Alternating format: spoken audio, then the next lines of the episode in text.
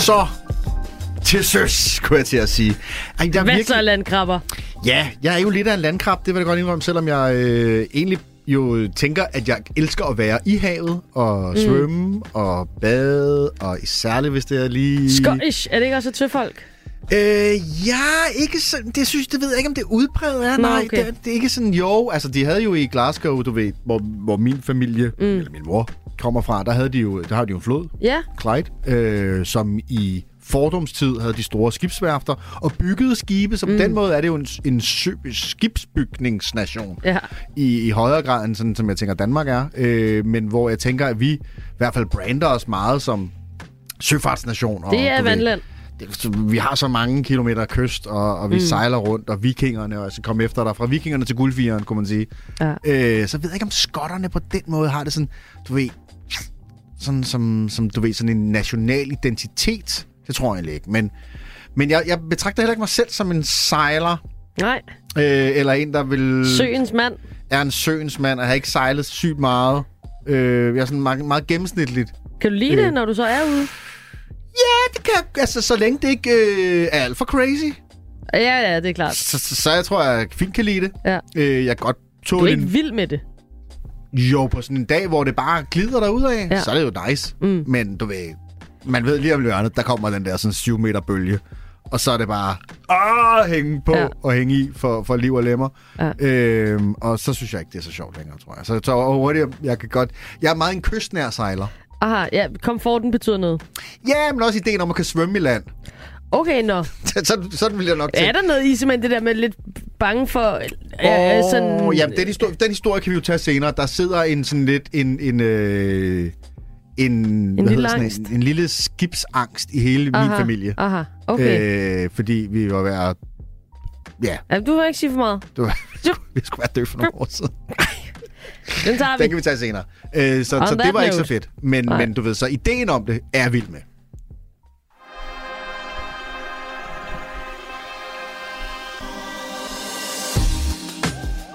Du lytter til missionen her på Radio 4. Vi er tilbage til, øh, ja, efter en dejlig weekend. Du har været øh, en tur i det engelske, Tony, Mhm. Ja. og jeg har været øh, derhjemme. Ja, sorry, som man siger i det engelske. Over, no jeg- worries, som man siger. Ja, lige Også derovre. og måtte pjekke en ekstra dag. Men det er fordi flyselskaberne, de bliver jo bare... Øh, De jeg koger rundt med det. Jeg indrømmer, jeg har dummet mig. Købt billetter med EasyJet. Altså. Ja. Ja. Og de aflyst. øh, Det, det var flere afgange. Mm. Altså først så har jeg købt en billet. Så er jeg en dag fri. Så aflyser de den. Så booker jeg om til en ny billet. Så aflyser de fandme også den. Så jeg skulle, altså du ved, hvor man bare, det er jo enormt stressende. Ja, ja. Fordi så har man jo også fundet et hotel, og det passede, at jeg skulle til en koncert, og det var jo, man har jo lidt, jeg har jo timet og tilrettelagt det. Det var jo ikke for sjov. Jeg skulle ikke bare op over til London og fødderne op. Jeg skulle noget Men ved du, hvad det er? Det er et godt argument for ikke at flyve. for sejl. For, det er rigtigt, så skulle jeg nok have fri et par dage Man kan mere. sige, øh, flyet, nu skulle du til London noget ganske specifikt. Det er Ja, jo ikke der, man sådan sætter sig ned i sejlbåden Ja, for at tage gang. en weekendtur. Esbjerg Harwich tilbage med den. Skal du lige bruge øh, et par ekstra dage på det. Mm. Øhm, men faktum er, at dagens udgave af missionen, som sagt her på Radio 4, det er Amalie Bremer og Tony Scott, der er. Ja. i studiet. Og sommerferien nærmer sig, Tony. Vi har været en lille smule inde på det, men mm. den nærmer sig endnu mere, og den nærmer sig faktisk også rigtig meget. Ikke for os helt endnu, vi har stadig et par uger tilbage, uger, ja. inden hedder sommerferie for os. Men altså, studenterne begynder at pible frem. Jeg så, den- så du studenten, da vi cyklede herover i dag? Nej, men jeg har set, Du har set allerede? en, en god øh, veninde Ja. øh, af familien, øh, som er blevet student fra Frederiksberg Gymnasium, så jeg lige på Instagram i dag, og Ah. blev helt rørstrømsk. Ja. Jeg synes simpelthen, det er sådan en dejlig tid. Mm. Og det betyder over sommerferie. På fredag er det sidste skoledag for rigtig mange folkeskoler, Ja. hvor der er rigtig mange familier, som begynder at vælte ud i sommerlandet på den ene eller den anden måde.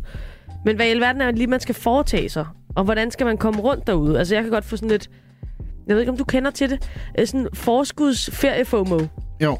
i planlægningsfasen. Øh, øh, øh, jeg skal bare have det meste nok? ud af det. Ja, ja, bliver det godt nok? ja. Bliver Har det jeg godt taget nok? de rigtige valg? Ja. Bliver vejret rigtigt? Skulle yes. Jeg have rejst udenlands? Skulle jeg være blevet herhjemme? Det er dumt at sidde på øh, kysten nede ved Adriaterhavet, og så bare se billeder, hvor folk bare er på ferie i Danmark, for der er Fuldstændig. 25 grader. Så man slet, ah, så kunne jeg blive hjemme. Fuldstændig. Det er lige præcis det. Og, og så er det også noget med, det er så vigtigt, de der uger der. Mm. Det er det, man bruger til at lade op til den anden halvdel af året, som er gråt og vådt og alt muligt her i Danmark. halvdel, der kommer. Så det gælder bare om at presse citronen max, ikke? Og der kan jeg godt blive sådan lidt, "Åh, hvordan skal det foregå? Og det er derfor, at vi i denne her uge på missionen dykker ned i forskellige former for ferie, taler om, hvorfor lige præcis den måde at feriere på er totalt dejlig.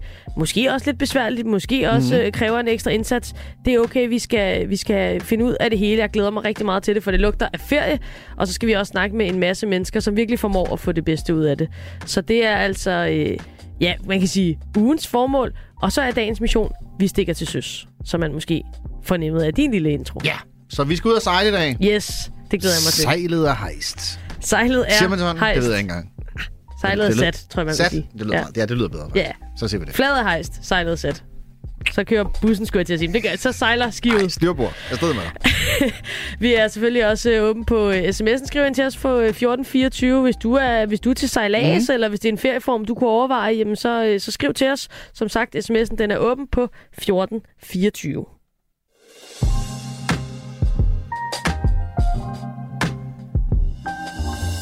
Rapporter Rasmus er selvfølgelig også med os i dag, og skal øh, til Søs, Rasmus. Du kørte øh, nordpå Ja, for fra, hvor du har hjemme øh, på Aarhus øh, kanten, og er landet i Hanstholm.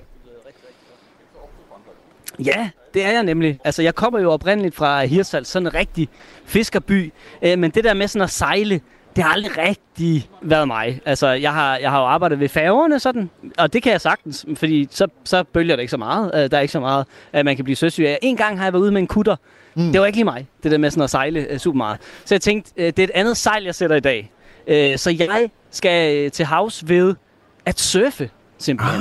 Okay. Og jeg har fundet sådan en, øh, en, en nyåbnet øh, pop-up surf øh, Bix øh, her i Hanstholm, øh, som er, øh, det hedder Westwind, og, øh, og de har egentlig sådan otte lokationer øh, langs den, øh, den jyske vestkyst, og øh, altså den her, den ligger nede sådan med noget industri her ved Hanstholm, der er nogle øh, store øh, vindmøller lige ved siden af os, og så den her lille perle af en øh, pop-up øh, surfer Bix, hvor folk omkring mig sidder og drikker lidt lækker kaffe, du kan få en lille is, og så er der selvfølgelig nogle våddragter, du kan lege alt muligt, og så sidder jeg og kigger lige nu på ja, i hvert fald 10 plus, som er ude og surfe lige nu.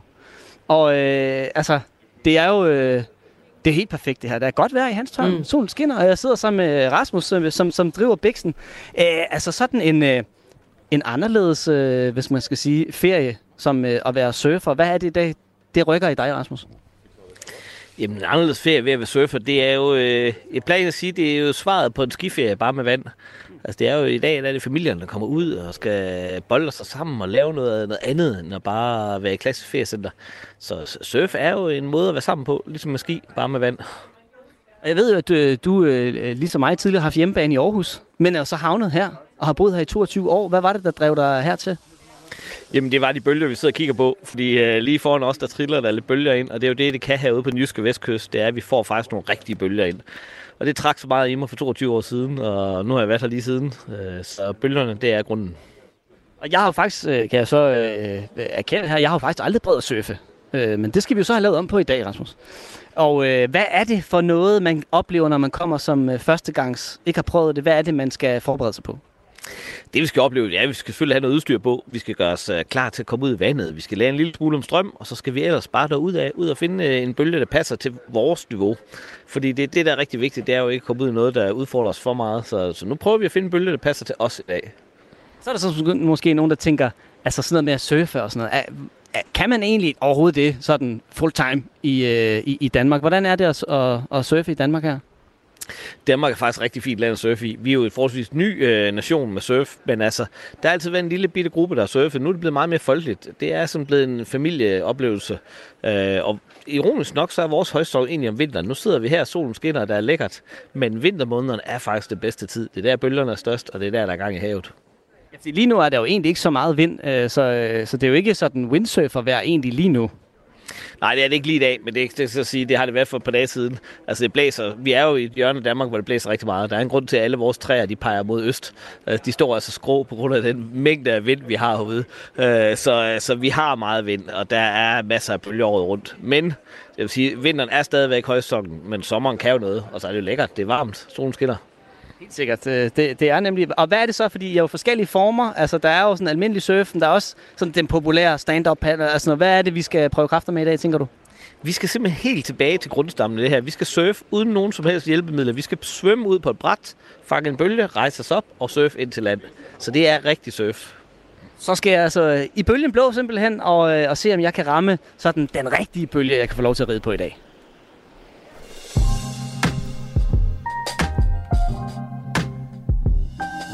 Jeg tænker kun på Val Kilmer, det er i Point Break, Mm. når, jeg, når jeg forestiller mig Rasmus i dag. Ja. Jeg ser det også for mig lige nu. De er så cool. Så lækkert.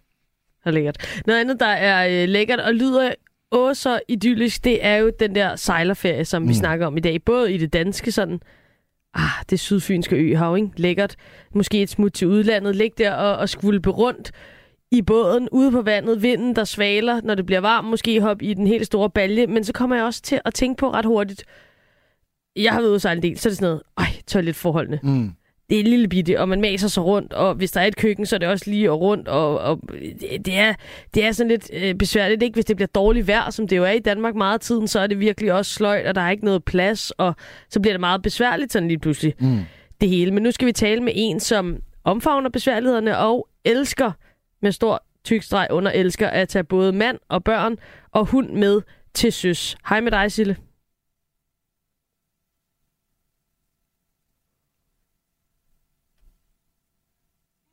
Nå, hun er lige Nå. hoppet af, som man siger, når, øh, For Søren. når For den, man Søren. skal tale med, pludselig ikke er der, hvor man havde regnet med, at han, hun, Ja. øh, han ville være. Men, øh, men, ja, men Sille skulle have været her, Ja, og, og, og må ikke hun dukker op øh, inden for øh, de næste par sekunder. Hun kommer sikkert om et ganske kort øjeblik, og imens så kan jeg lige øh, øh, præsentere hende, som mm. jeg Mhm. ellers vil gøre lige når hun kommer på.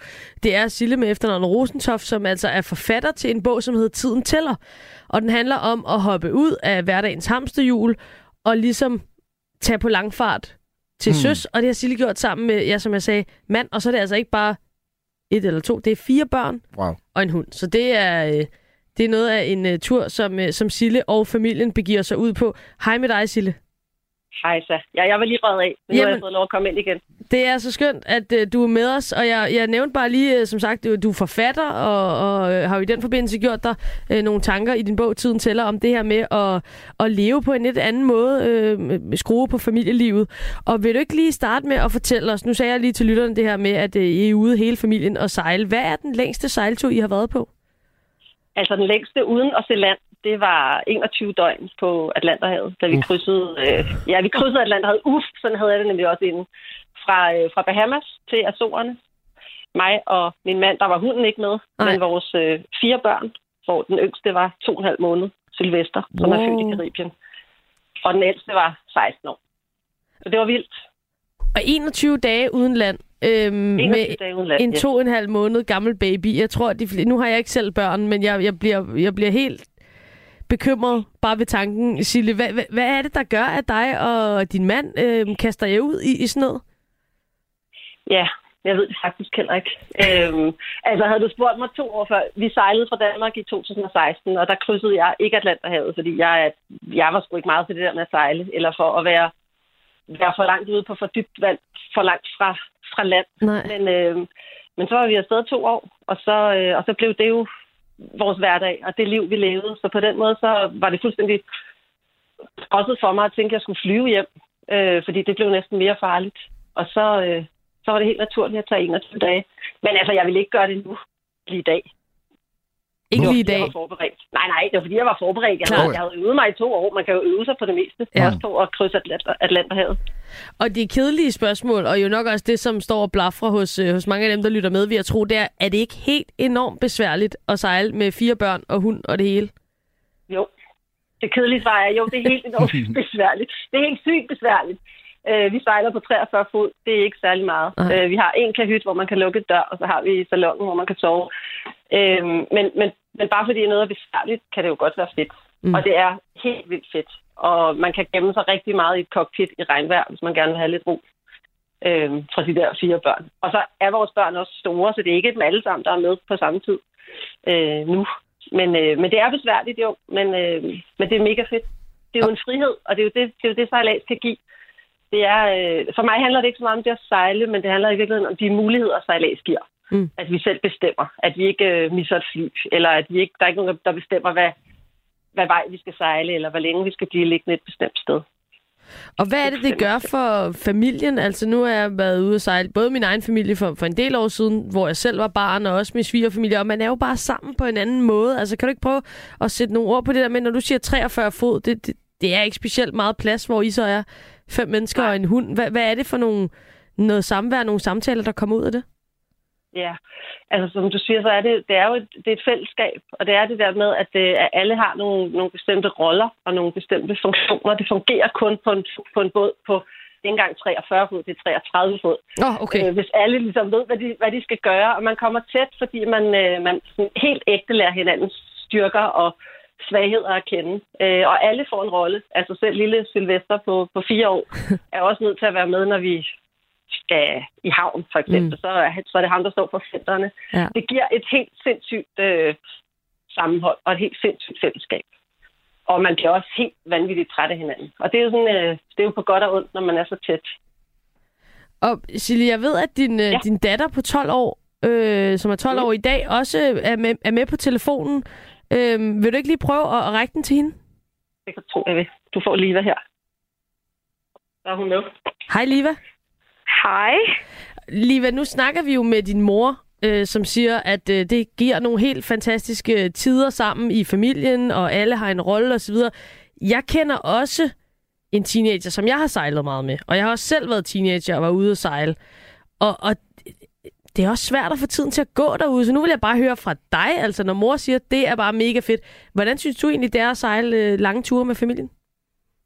Altså, jeg synes jo, det er hyggeligt at være sammen med min familie og alt det der, men nogle gange kan det sgu også godt lide lidt meget at skulle være Ja. sammen med Hvor, hele sin familie på en lille båd. Men, hvornår, er men det, det er også hyggeligt. hvornår Ja. er det mest nederen? Mest nederen, det er nok, når lillebror bliver søsyg, og Oh. man bare ikke har plads til at være noget sted, fordi han brækker sig, og så lugter der lidt, og så er man lidt ud over det hele. Så er det gummibåden med ham, som han bliver trukket efter. Men hvornår er det så... Hvad er det bedste ved det? Mm, det bedste er nok sådan den der frihed med, at for eksempel hvis jeg er ude og hvis man er ude at rejse med flyv, flyver, er det mere sådan noget med, at okay, vi bestiller billetter til her, så den her dag skal vi være helt klar, men når vi er ude at sejle, så er det lidt mere sådan, okay, så tager vi lige en dag mere ferie, en dag mere ferie, og så mm. kan vi lige tage herover og lige nå det, og så. Og alligevel, nu sagde din mor, at øh, I havde forskellige roller på båden. Hvad er sådan din rolle, øh, når du skal hjælpe til med at, at lægge fra og til osv.? Det er, at øh, jeg hopper i land og tager imod fortøjninger og sætter fender og fortøjninger klar. Sådan. Og det, har du helt styr på alle de forskellige knop og så videre? Altså, der er jo mange svære, men jeg har de der helt, dem man bruger mest. Mm. Dem har jeg. Og hvad laver du så ude på båden, når du ikke har øh, øh, pligter, du skal hjælpe til med, og du bare skal have tiden til at gå? Fordi der tror jeg godt, jeg kunne bruge et godt råd til den der teenager, som jeg også er ude at sejle med en gang imellem. Hvad, hvad gør du for at få tiden til at gå derude? Altså, enten så er det om at høre noget musik, eller spise en hel masse snacks. Det er det, jeg får tid til at gå med. Okay, wow. Det lyder også ret fedt. Og så nogle gange, så hvis jeg er helt smadret, så er det telefonen, jeg lige ligger lidt Mm. med. Og Mm. Live, hvad er det for nogle... Altså, du ved, jeg tænker... Så går man glip af nogle ting derhjemme jo. Altså med, med venner og, og skole og sådan noget, hvis man er væk i lang tid. Men hvad er det for nogle oplevelser, du sådan kan huske, du har haft, ved at, når I har været afsted i lang tid?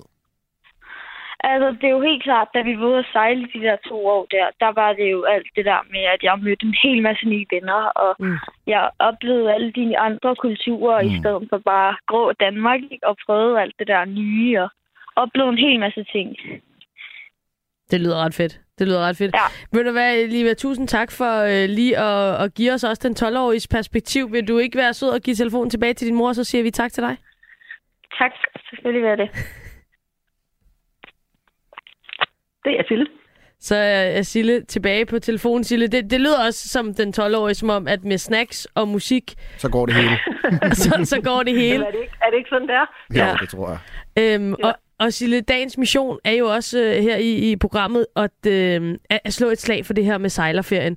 Så vil du ikke prøve at sætte nogle ord på, øh, hvorfor sejlerferien for jer som familie er den bedste ferieform? Altså, når man har fire børn og en hund, og en hel masse forskellige ting, man skal herhjemme, så giver sejlerferiers øh, roen og det langsomme liv. Altså det giver os øh, følelsen af, at, øh, at tiden står lidt stille, og at vi, øh, vi får nogle, nogle oplevelser sammen, som er anderledes, end hvis vi tager et fly og havner et sted. Vi havner, mm. der hvor vi er, der havner vi midt i det levede liv, og kan lynhurtigt blive en del af det. Og det, øh, det har vi sgu brug for, når vi løber lidt stærkt herhjemme. Så afsted, hvis man drømmer om bare det mindste, hvis man har det mindste smule lyst til at tage ud og sejle, så, øh, så kan jeg helt klart anbefale det. Og jeg er altså ikke sejler.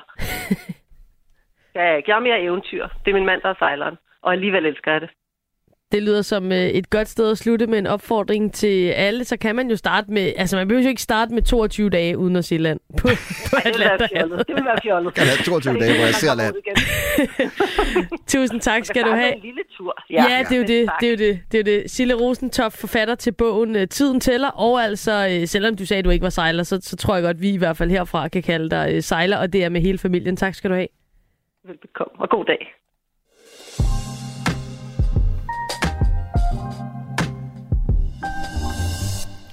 Uffe Ellemann Jensen gik bort i weekenden. Ja. En af de mest øh, markante Mm. øh, personligheder, kan man sige, i dansk politik over de sidste årtier.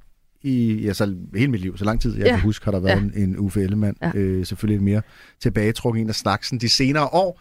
Øh, Gaffa øh, genfortæller anekdoten om, da U2 spiller Gentofte Stadion øh, på deres øh, sådan, store Zoo TV-turné i starten af 90'erne, jeg tror det er 93. Og hver aften, der ringer Bono, forsangeren, øh, til, en, til et prominent sådan, politisk navn mm. i det land, de nu spiller i. Så det, da i USA, der ringer han til det hvide hus hver dag og generer George Bush og bla bla bla bla bla. Og så da han kommer til Danmark, der er noget, noget frem og tilbage. Hvem skal han ringe til? Og så mm. bliver det så Uffe Ellemann. Ja.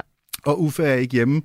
Men, men hele stadion oplever så, øh, at han ringer bip, bip, bip, bip, bip hjem. Og så er det øh, Alice, ja. altså Uffes kone, der tager øh, telefonen, og, og Bono er blevet øh, briefet på at spørge efter, is Uffe man home? Og sådan noget. Uffe og, og Alice, hun ved selvfølgelig ikke sit levende råd, eller hvad der foregår. Øh, hun, hun siger øh, senere, da hun fortæller historien, at det var ærgerligt, at det faldt lidt til jorden, fordi Uffe ikke var hjemme, men jeg tror slet ikke, det var pointen, Ej. at han skulle have en længere samtale med Uffe Ellemann fra scenen. I hvert fald øh, ikke øh, længere end Uffe Ellemann, øh, men øh, lidt musik her. Mm. Apropos øh, det, og øh, den anekdote, YouTube med øh, nummer, der hedder One.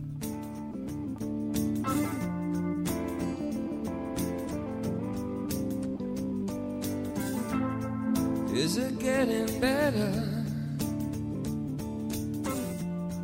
Or do you feel the same? Will it make it easier on you now? You got someone to blame. You said one love, one life. When it's one need in the night. One love, we get to share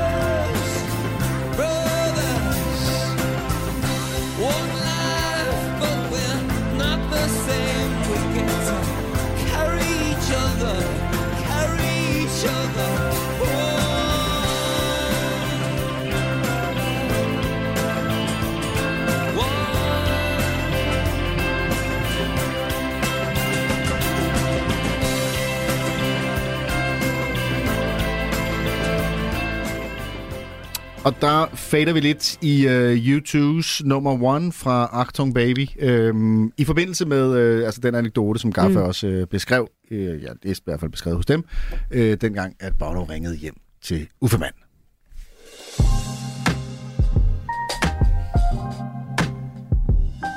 Vi stikker til søs i dagens mission, Ja. og øh, nu stikker vi også en tur til øh, Stubekøbing, det nordlige Falster, mm. øh, og skal tale med en, der elsker at sejle. Det er ikke kun en øh, ferieaktivitet, øh, faktisk, så er det en daglig aktivitet ud i Jollen øh, for at fange rejer. Ja. Og det er øh, Kim Clausen, som er øh, manden, der i sit øh, 62-årige liv har øh, været en tur på, på vandet.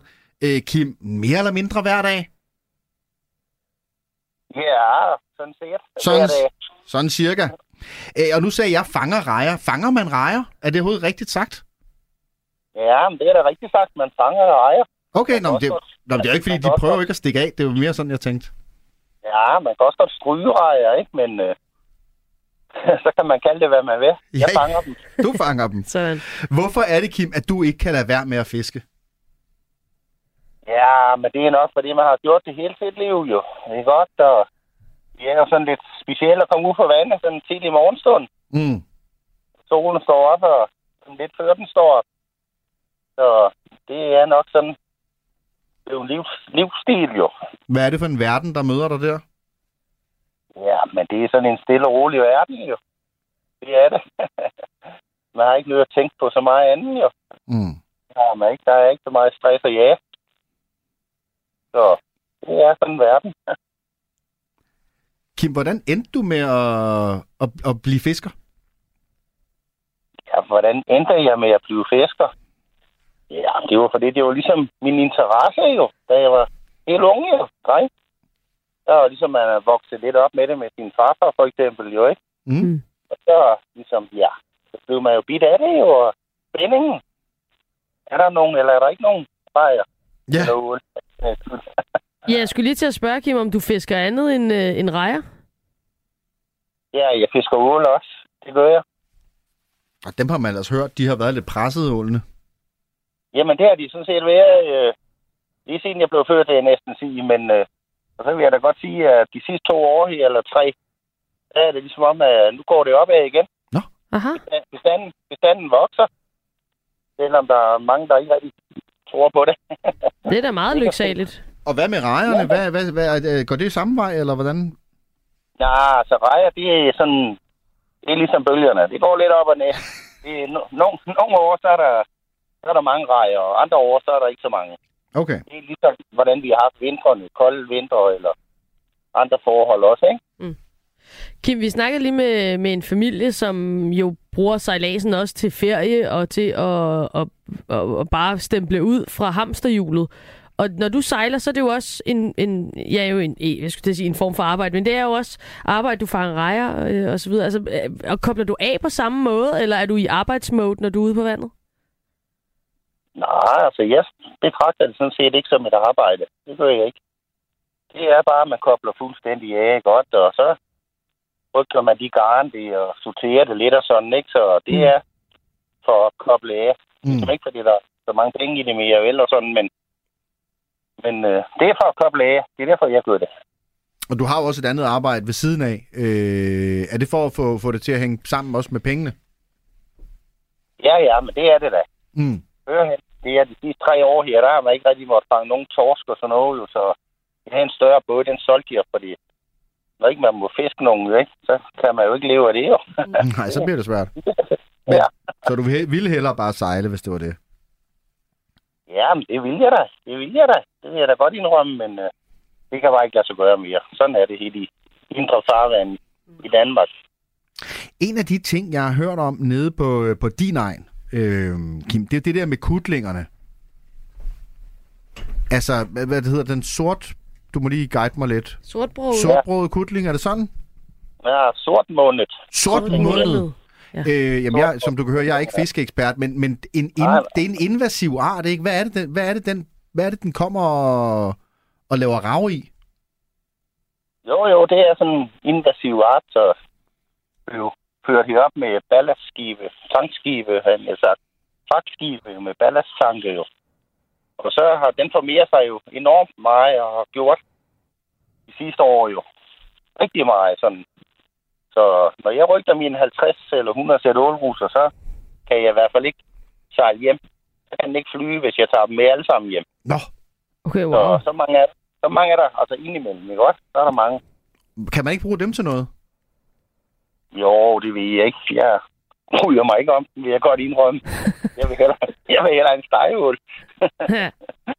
Men altså, man kan da godt spise dem, det kan man da, og jeg har da Mm. også gjort det, og der er der mange andre, der gør det også. Ja, for hvis, det, hvis der er så mange, at det næsten er, du ved, at, at, at sundet næsten Jo. flyder over med dem, så, øhm, så er der bare smidt dem ind mellem burgerboller, og så kalde dem for en, en falsterburger eller et eller andet, så... Ja, ja, ja, vi kan da bare hakke dem lidt, og så give dem lidt krydderi, og så er der da nok en københavner, der stiger på den. Okay, så er det for 120 kroner, Vi du. hopper jo på hvad som helst, det ved du Det- det- godt. Det, det. Ja, ja, det var ikke sådan ment. Nej, men det, var, men det var ellers rigtigt nok. Det er korrekt. Øhm, så så det, den tager vi gerne. Du er 62. Hvad, hvad- er planerne med fiskeriet, Kim? Jamen, øh, planerne, det er jo, at så længe jeg kan få lov at fiske, og så længe vi må fange de åler og alt det der, så vil jeg da blive ved Mm. at fiske. Men med, som sagt, så går jeg på arbejde også ved det jo Mm. ikke, så det er jo lidt begrænset, hvad man har tid til det hele jo ikke, men øh, planen er der, jeg kan ikke undvære at sejle jo, så det bliver jeg da ved med.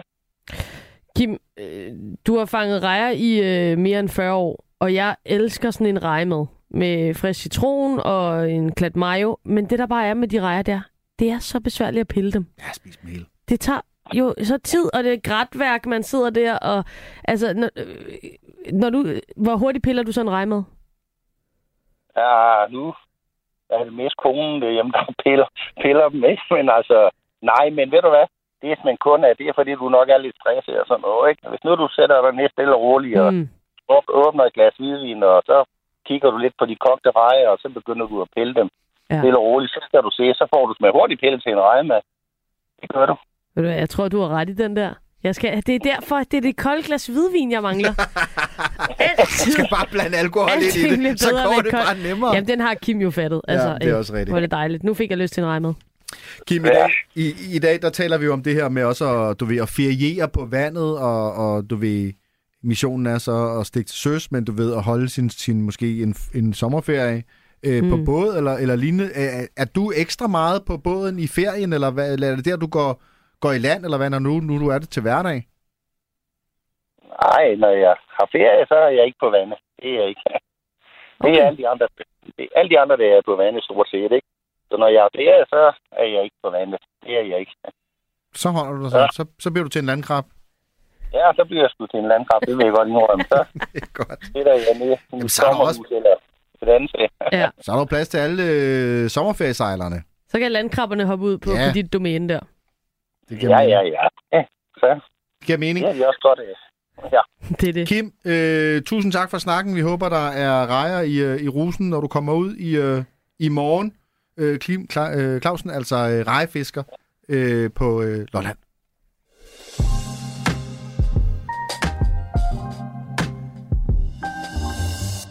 Det frie liv til havs, det er jo det, missionen handler om i dag, og i hvert fald i sådan den romantiske forestilling, lægge bekymringerne bag sig og bare sejle derud af. Øhm, men det er jo ikke uden fare at, at stikke til søs. Øh, det tror jeg alle tænker. En ting er jo havet i sig selv, som jo kan være ganske lunefuldt.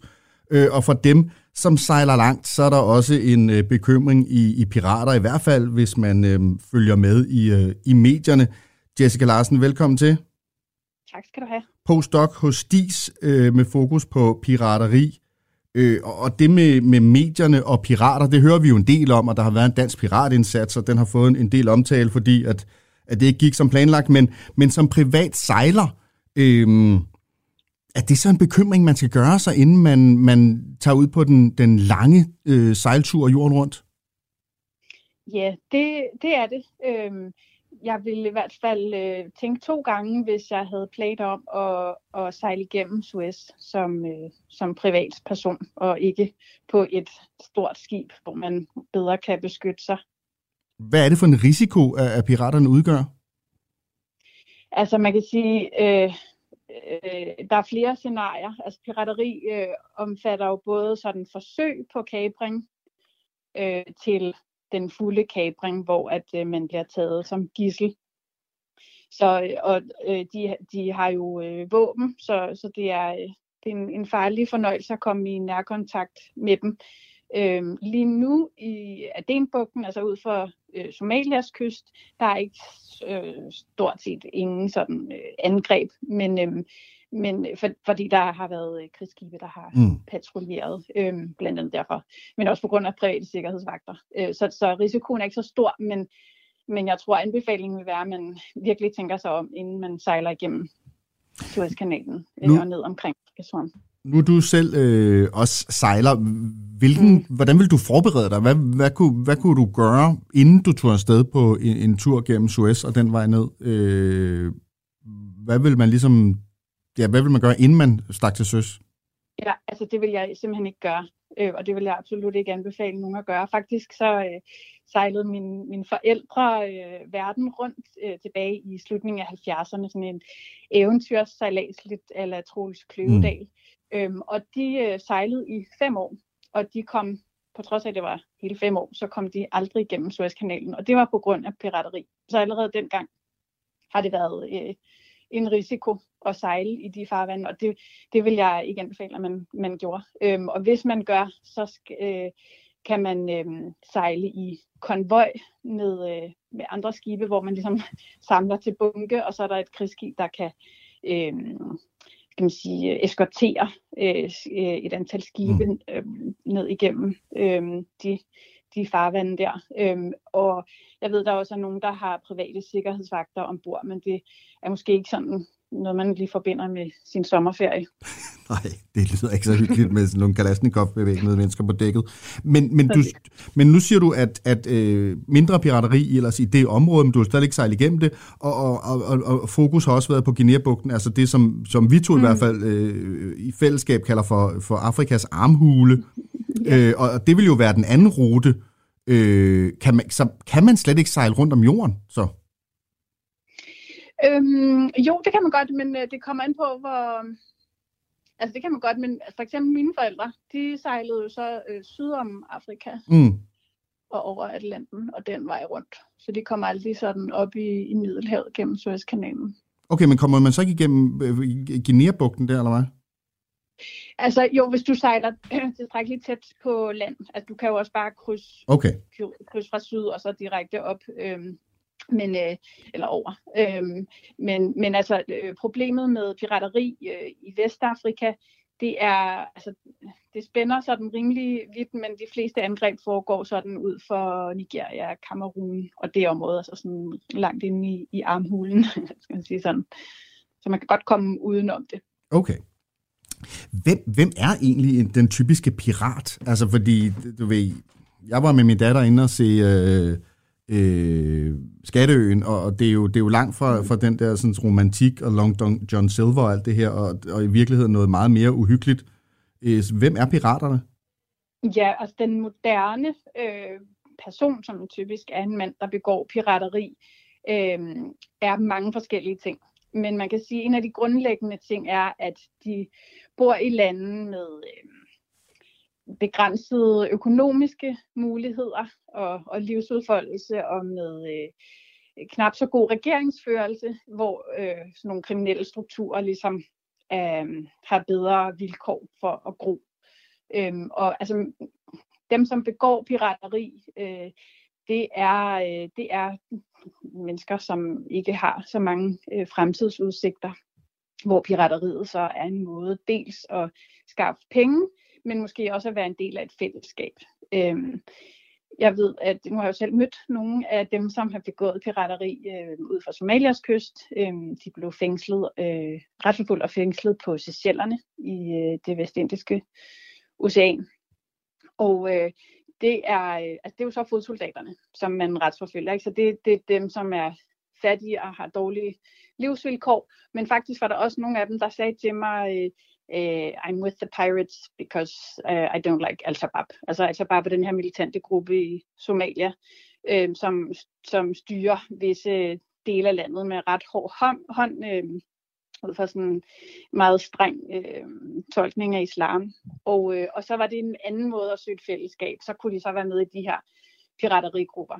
Øh, det er så i Somalia, men i, i Vestafrika så ved vi, at det er meget hårdt bevæbnede og godt organiserede kriminelle grupper, som opererer øh, inde i Niger-deltaget i Nigeria. Øhm, og ja, er stærkt bevæbnet og har adgang til ressourcer, for det, det kræver noget at lave en piraterioperation. Ikke? Det kræver, mm. at man har skibe, og man har øh, brændstof, og man har mad og anden provision. Ikke? Øhm, så man kan have de her øh, operationer, operationer kørende. Og så kræver det jo også nogen, der kan, hvis man øh, er nogen til fange, at man har nogen, der kan passe på dem, og sørge for, at de får mad, og så videre, og så videre. Så det er en stor operation. Og, og dermed også sagt, at øh, piraten, øh, altså som figur er mange ting. Det kan være fodsoldaten, som så er dem, som ender i, i fængslerne. Men det er jo også bagmanden, som har pengene og, og trækker i trådene og organiserer det hele. Og det er kokken, og det er ham, der kan navigere. Øh, det er ham, der kan øh, øh, gå ind i forhandlinger med rædderierne, hvis de tager et, øh, et, et skib til fange osv. osv. Så det er sådan ret broget skar, og i hvert fald meget langt væk fra den der romantiske mm. klap for øjet og trappe ind, som vi ellers tænker. Hvilket indtryk altså, gav de dig som mennesker? Altså, du ved, hvad var det for et, et menneske, du mødte, når du mødte en pirat? Og for mig var de jo øh, var de nysgerrige og mm. interesserede som alle mulige andre, når man, når man møder et nyt menneske. Øhm, det så var på Seychellerne, der har FN øh, støttet øh, opførelsen af en ny øh, del af fængslet, som, som de skulle sidde i øh, efter retsforfølgelsen hvor de blev dem skyldige. øhm, og så lavede man sådan en high security prison wing med ekstra overvågning og øh, øh, uddannet personale i sådan noget dynamic security, som er sådan noget ja, sådan mere øh, stram kontrol og overvågning. Og så satte man dem der ind, og så fandt man ud af, at de bare var totalt loose og stille og rolige. og så valgte man faktisk at overføre dem til det normale øh, fængsel, og så satte man sådan de ud af reagerende seychelliske øh, fanger ind der. Øhm, så det var ret sjovt. Så de er sådan rimelig stille og rolige, og de fik også lov til at arbejde øh, uden for, for fængslet med at lave mad til, til fængselspersonale. Og der havde jeg rigtig god adgang til at sidde og snakke med dem, når de arbejdede i køkkenet, øh, og pegede på deres ar og spurgte, hvordan havde de fået dem, og hvad lavede de egentlig derhjemme. Og de lavede jo alt muligt. Ikke? Der var en, der var øh, lastbilchauffør, der var en, der passede sin onkels kiosk, og der var en, der var fisker. Og så det er sådan et sæsonarbejde at være pirat? Det er det bestemt, ja. Og det er det faktisk helt konkret, fordi monsunen sætter begrænsninger på, hvor, hvor, hvor, hvor langt ud man kan operere, og hvilke måneder man kan operere øh, øh, i sine sin piraterioperationer. Så, så de skal også lave andre ting. Øhm, og, der, og der var også nogen, der passede dyr og sådan noget. Så, så alle mulige forskellige ting var, var der. Øhm, og, de, og de passede faktisk også dyrene i, i fængslet på Seychellerne. Der var særlig en, en ung gut på omkring 16 år, som øh, opfostrede et lille gedekid. Jeg har et rigtig fint billede af ham, mm. øh, hvor han sidder ude i køkkenet i skrædderstilling med et gedekid på skødet og, og giver ham sutteflaske. Det, ja. det er også et indtryk, man kan få af dem, som er pirater. Ja. Jessica, lige inden jeg slipper dig, hvorfor er det så svært at komme pirateriet til livs? Altså, pirateri er jo bare øh, en måde at øh, skaffe øh, penge og føde på, blandt alle mulige andre. Øhm, hvis man har adgang til en båd, så er det øhm, rimelig nemt at, at stikke til søs, og man gør det jo øh, ikke fordi man er ondskabsfuld, men af nød. Og, og så længe vi ikke kommer fattigdom og dårlig regeringsførelse til livs på land, jamen så vil vi kunne se opblomstring, opblomstring af pirateri til søs, også fremadrettet. Tusind tak for snakken, øh, Jessica Larsen, postdoc hos DIS, øh, med stor viden om øh, pirateri. Vi har alle sammen noget i vores livsbagage. Det er jo overraskende svært for mig, det her. I Bagage på Radio 4 hjælper Anders Lund Madsen med at rydde op i de historier, der nager. Hvad skete der egentlig dengang? Hvorfor tænker jeg stadig på det? Og hvordan får jeg fred? Skriv til os på bagage radio4.dk, hvis du har en sten i skoen, du gerne vil af med. Og det er det, det handler om. Sæt en lille smule bagage fra sig, så kan man gå lettere. Radio 4 taler med Danmark.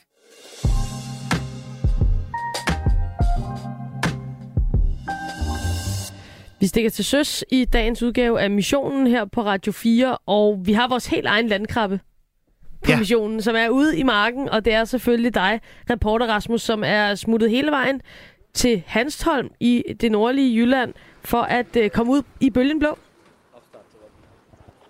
Ja, lige præcis. Jeg er faktisk lige på vej i, øh, i våddragten her, øh, og så småt øh, iført mig den, og er jo på vej nu i, øh, i surferskole. Det er jo også en måde, man kan stikke øh, til søs på. Man Mm. kommer ikke helt så langt ud, men, øh, men ja, det er rigtigt. Sådan en landkrabbe som mig, jeg synes, at, øh, at det er sgu meget lækkert. Og øh, jeg- er her i den øh, nyåbnede øh, lokation ved Hanstholm med Westwinds, øh, en af deres otte lokationer. Øh, og, og Rasmus Frejerskov, som jeg står som med, du er en af dem, der står bag at, at øh, klitmøller og alt det her Cold Hawaii, øh, som folk sikkert har, har hørt noget om. Øhm, og det her er jo som sagt en, en nyåbnet en. Jeg har lige været inde øh, og, og få den her våddragt, hvor der stadig lå noget i poser og sådan noget. Hvordan forbereder I jer til, til sommerferien? Jamen, altså, ligesom mange andre, så er vi jo bare fuld i gang med at pakke op, og alt foregår jo altid last minute, og det gør det her også. Altså, på lørdag går det løs, så er de fleste huse udlejet. Så vi er travlt med, som du siger, at stå og pakke op, samtidig med, at vi sender folk på vandet. Ja, præcis. Og det kan jeg godt lide. Øh, hvordan ser skemaet egentlig ud, når nu man er på, øh, på surferferie, eller sige det, kalde det det? Jamen skemaet, hvis man kommer ved os for eksempel, det er jo, at man typisk tager en surflektion om dagen, og så har man noget fri surf om eftermiddagen eller resten af tiden. Og så tager man ud på egen hånd og giver kræfter med det, man har lært om formiddagen.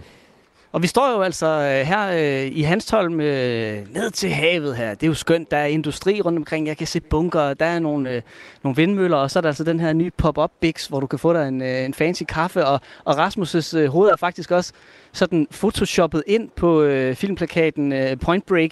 Øh, lige ved siden af Keanu Reeves. Øh, så kender vi dig, Rasmus.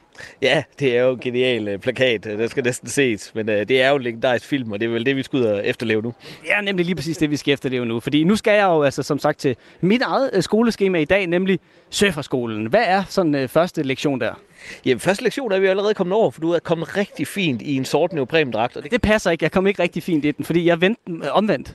Ja, altså vi lavede den klassiske fejl, hvor lynlåsen sad foran, så det fik vi lige rettet, og brugte lige et kvarter ekstra på det. Men uh, nu er vi i, og du kan mærke varmen stige til hovedet, kan jeg se. Og, Jeg sveder godt nu allerede her, ja. ja. Og vi har fået sko på, vi har fået en uh, lykra på med noget farve på, så vi kan se, hvis du driver væk i Vesterhavet, og jeg skal køre næste indslag alene. og, så, uh, og så er vi også klar til at komme i vandet. Vi skal ned til stranden snart, vi skal have vores sport med, og vi skal ned i vandkanten og mærke vandet. Lige præcis. Jeg har sådan en stor øh, gul øh, nybegynder øh, t-shirt hen over våddragten, så man ligesom øh, kan holde øje med mig. Så hvis, hvis nu jeg bliver væk, så hold øje med, med den gule øh, føretrøje. Øh, er det jo så ikke, hvis man bliver væk i surferskolen, kan man sige. Men lad os få fat i et board. Hvad er det for nogle, øh, for nogle bræt, vi, vi har med at gøre her? Det vi tager fat i her, det er, at vi har nogle skumbrædder. Og når jeg siger skumbrædder, så er det jo surfboard, der er beklædt med en lille lag skum om på. Og det er fordi, hvis du får det i hovedet her lige om lidt, så bouncer det bare sådan fint af igen. Og så Godt lide, der er mange sådan, hvis nu du kommer. Men øh, så gør det altså ikke så ondt, og så kommer vi altså fint op på brættet igen og er klar igen. Fordi man tumler altså noget i starten, og det finder vi ret snart ud af.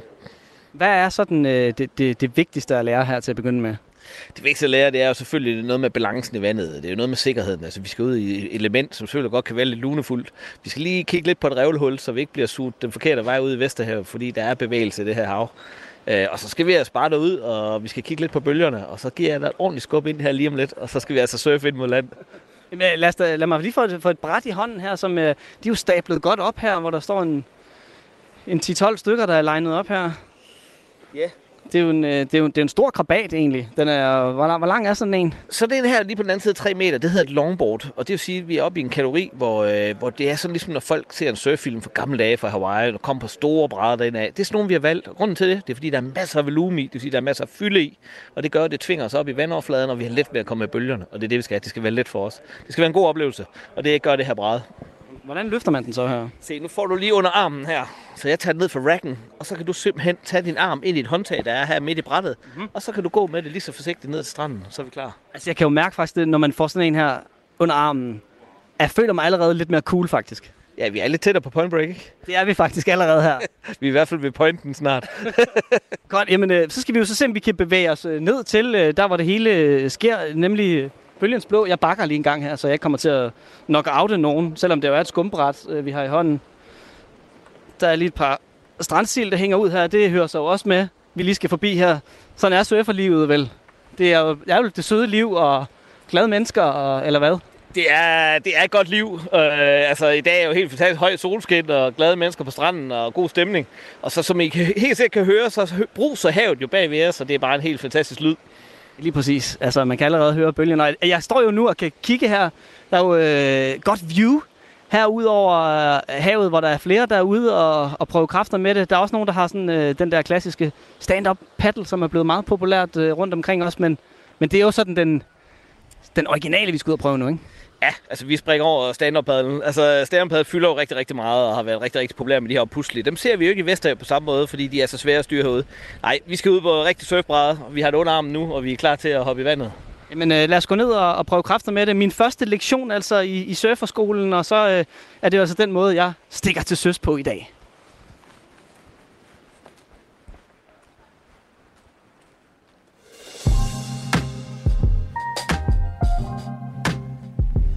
Der skal jeg lige finde den rigtige knap. Det skal du også bare have lov til. Du står jo fuldstændig... Du er kaptajn her på skibet jo. Det er jo det, det er og det. der skal du fandme være på, Amalia, altså. Og Ellers går her kommer ned. den helt rigtige knap.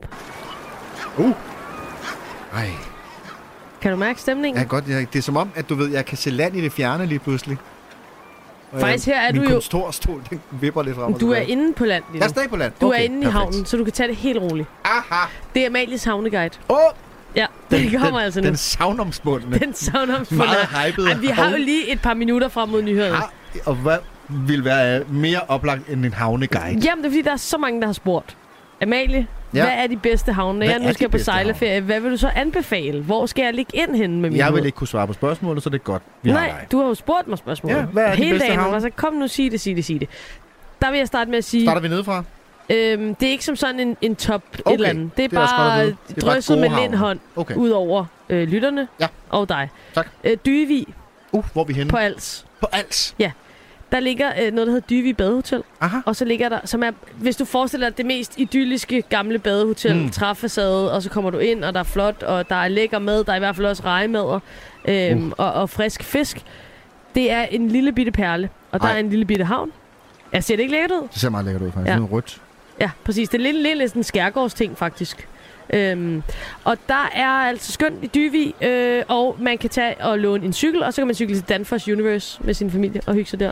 Kan man lige cykle Øh, der, du? Så det er også lækkert. Og så vil jeg selvfølgelig sige, Samsø, altid genialt at være på en ø, sejle for ø. Det er bare, det er bare sjovt. Det er sjovt at være på en ø, jeg ved ikke hvorfor. Samsø? Ja. En, er der en særlig ha- havn der, eller bare alle havnene? Eller Øh, hedder det Ballen? Det er der noget, der hedder? Ja, det er der, jeg har ligget i hvert fald. Det stinker af sommer, og man kan spise en kartoffelmad og en is. What's not to like? Lækkert. Jeg kigger op på, på uret for at se, øh, hvad jeg har. Den sidste, jeg lige vil nævne, det er ikke en top 3, men det er tre gode Ja. ja. havn. Svendborg. Sydfyns Perle. Ja. Har du, har du været i Svendborg for nylig? Øh, nej. Det, jo, ja, det er for nylig. Nej. Inden for de sidste 4-5 år. Øh, der er det tætteste, jeg kørte igennem mm. til Tåsing. Ja. Og så var vi der jo på Heartland, men det er jo ikke i Svendborg. Nej, helt, det er nej. i, nærheden af Svendborg. Pointen er, der sker ting i Svendborg. Det er virkelig en by, der øh, rykker på sig. Mm. Øh, havnen er, som den er, vil jeg sige. Den er lidt stor, og der er også lidt industri og sådan noget. Det elsker man ikke nødvendigvis altid. Men der er et godt Det giver jo havnemiljø. den der sådan, dynamik af, at der Folk også er et, et levet folk- liv, ikke? Det er jo det. Det er ikke Det er turisme det. det hele. Der er fandme også nogen i Aarhus. Men inde i Svendborg, virkelig mange gode butikker, sådan små mm. øh, øh, øh, kunsthåndværker, og man kan få en masse økologiske spise, ja. og det er virkelig, virkelig lækkert. Det er et hotspot, hvor der sker mange gode ting. Det var altså en havneguide, der ville noget. Svendborg, Dyvig, Dyvig, Samsø. Samsø. Ja, ja. Og vil jeg sige, hvis man har en fire, Sønderborg. Ja. Også en skøn havn. Okay, så er der Ja. ja. to på alt. Ja, Faktisk. det er rigtigt. Wow. Måske bærer det også meget præg, hvor jeg lige selv har sejlet. Men altså, ikke desto mindre. Det vil jeg anbefale til alle. Og nu er der nyheder her på Radio 4.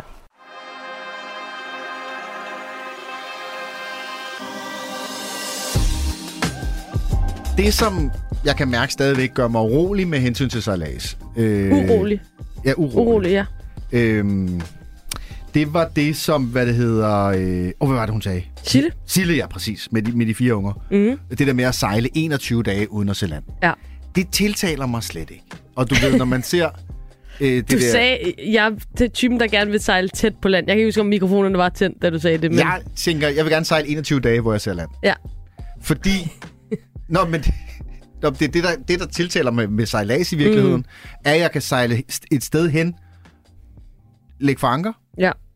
og så måske svømme der, eller snorkle der, eller hvad man kunne gøre. Mm. Mm. Sådan et lækkert sted, Ja. hvor der ikke var sådan crowded. Det er ikke så meget det med at skulle bare sejle i en lige linje gennem mm. høje bølger 21 dage træk. Mm. Mm. Og når man ser det der mm, over Atlanten, øh, hedder det det? Det hedder det. Ja. Kendte mennesker, Mm. der skal sejle over Atlanten. De sejler i en lige linje. Over De sejler Atlanten. over Atlanten, Ja. og det er, ligesom, det er som regel nogen, der siger, jeg har aldrig rigtig været ude at sejle før. Og så det første, du siger ja til, det er bare at sejle i 21 dage, eller hvor lang tid du så... Jeg tænker, that's kind of the concept. Det er the concept, ja. men jeg vil hellere, du ved, hvis der var et koncept, der hed Around the Caribbean, så vil det, så vil det mere er være... sådan, kan jeg blive inviteret i Discovery på øhopping, det- hvor jeg bare drikker det er rum og, og, og ryger cigar? Mit mål er at blive kendt nok til det. Jeg tror, du skal prøve at pitche det program ind. Det koncept, der hedder Ja. ja. Fransk Polynesien rundt Mm. med Amalia og Tony. Ja. Det koncept er mere til, Mm. end at sejle 21 dage i en lille linje. Det er I også... 7 altså. meter høje bølger. Det er bare mig. Vi er forskellige.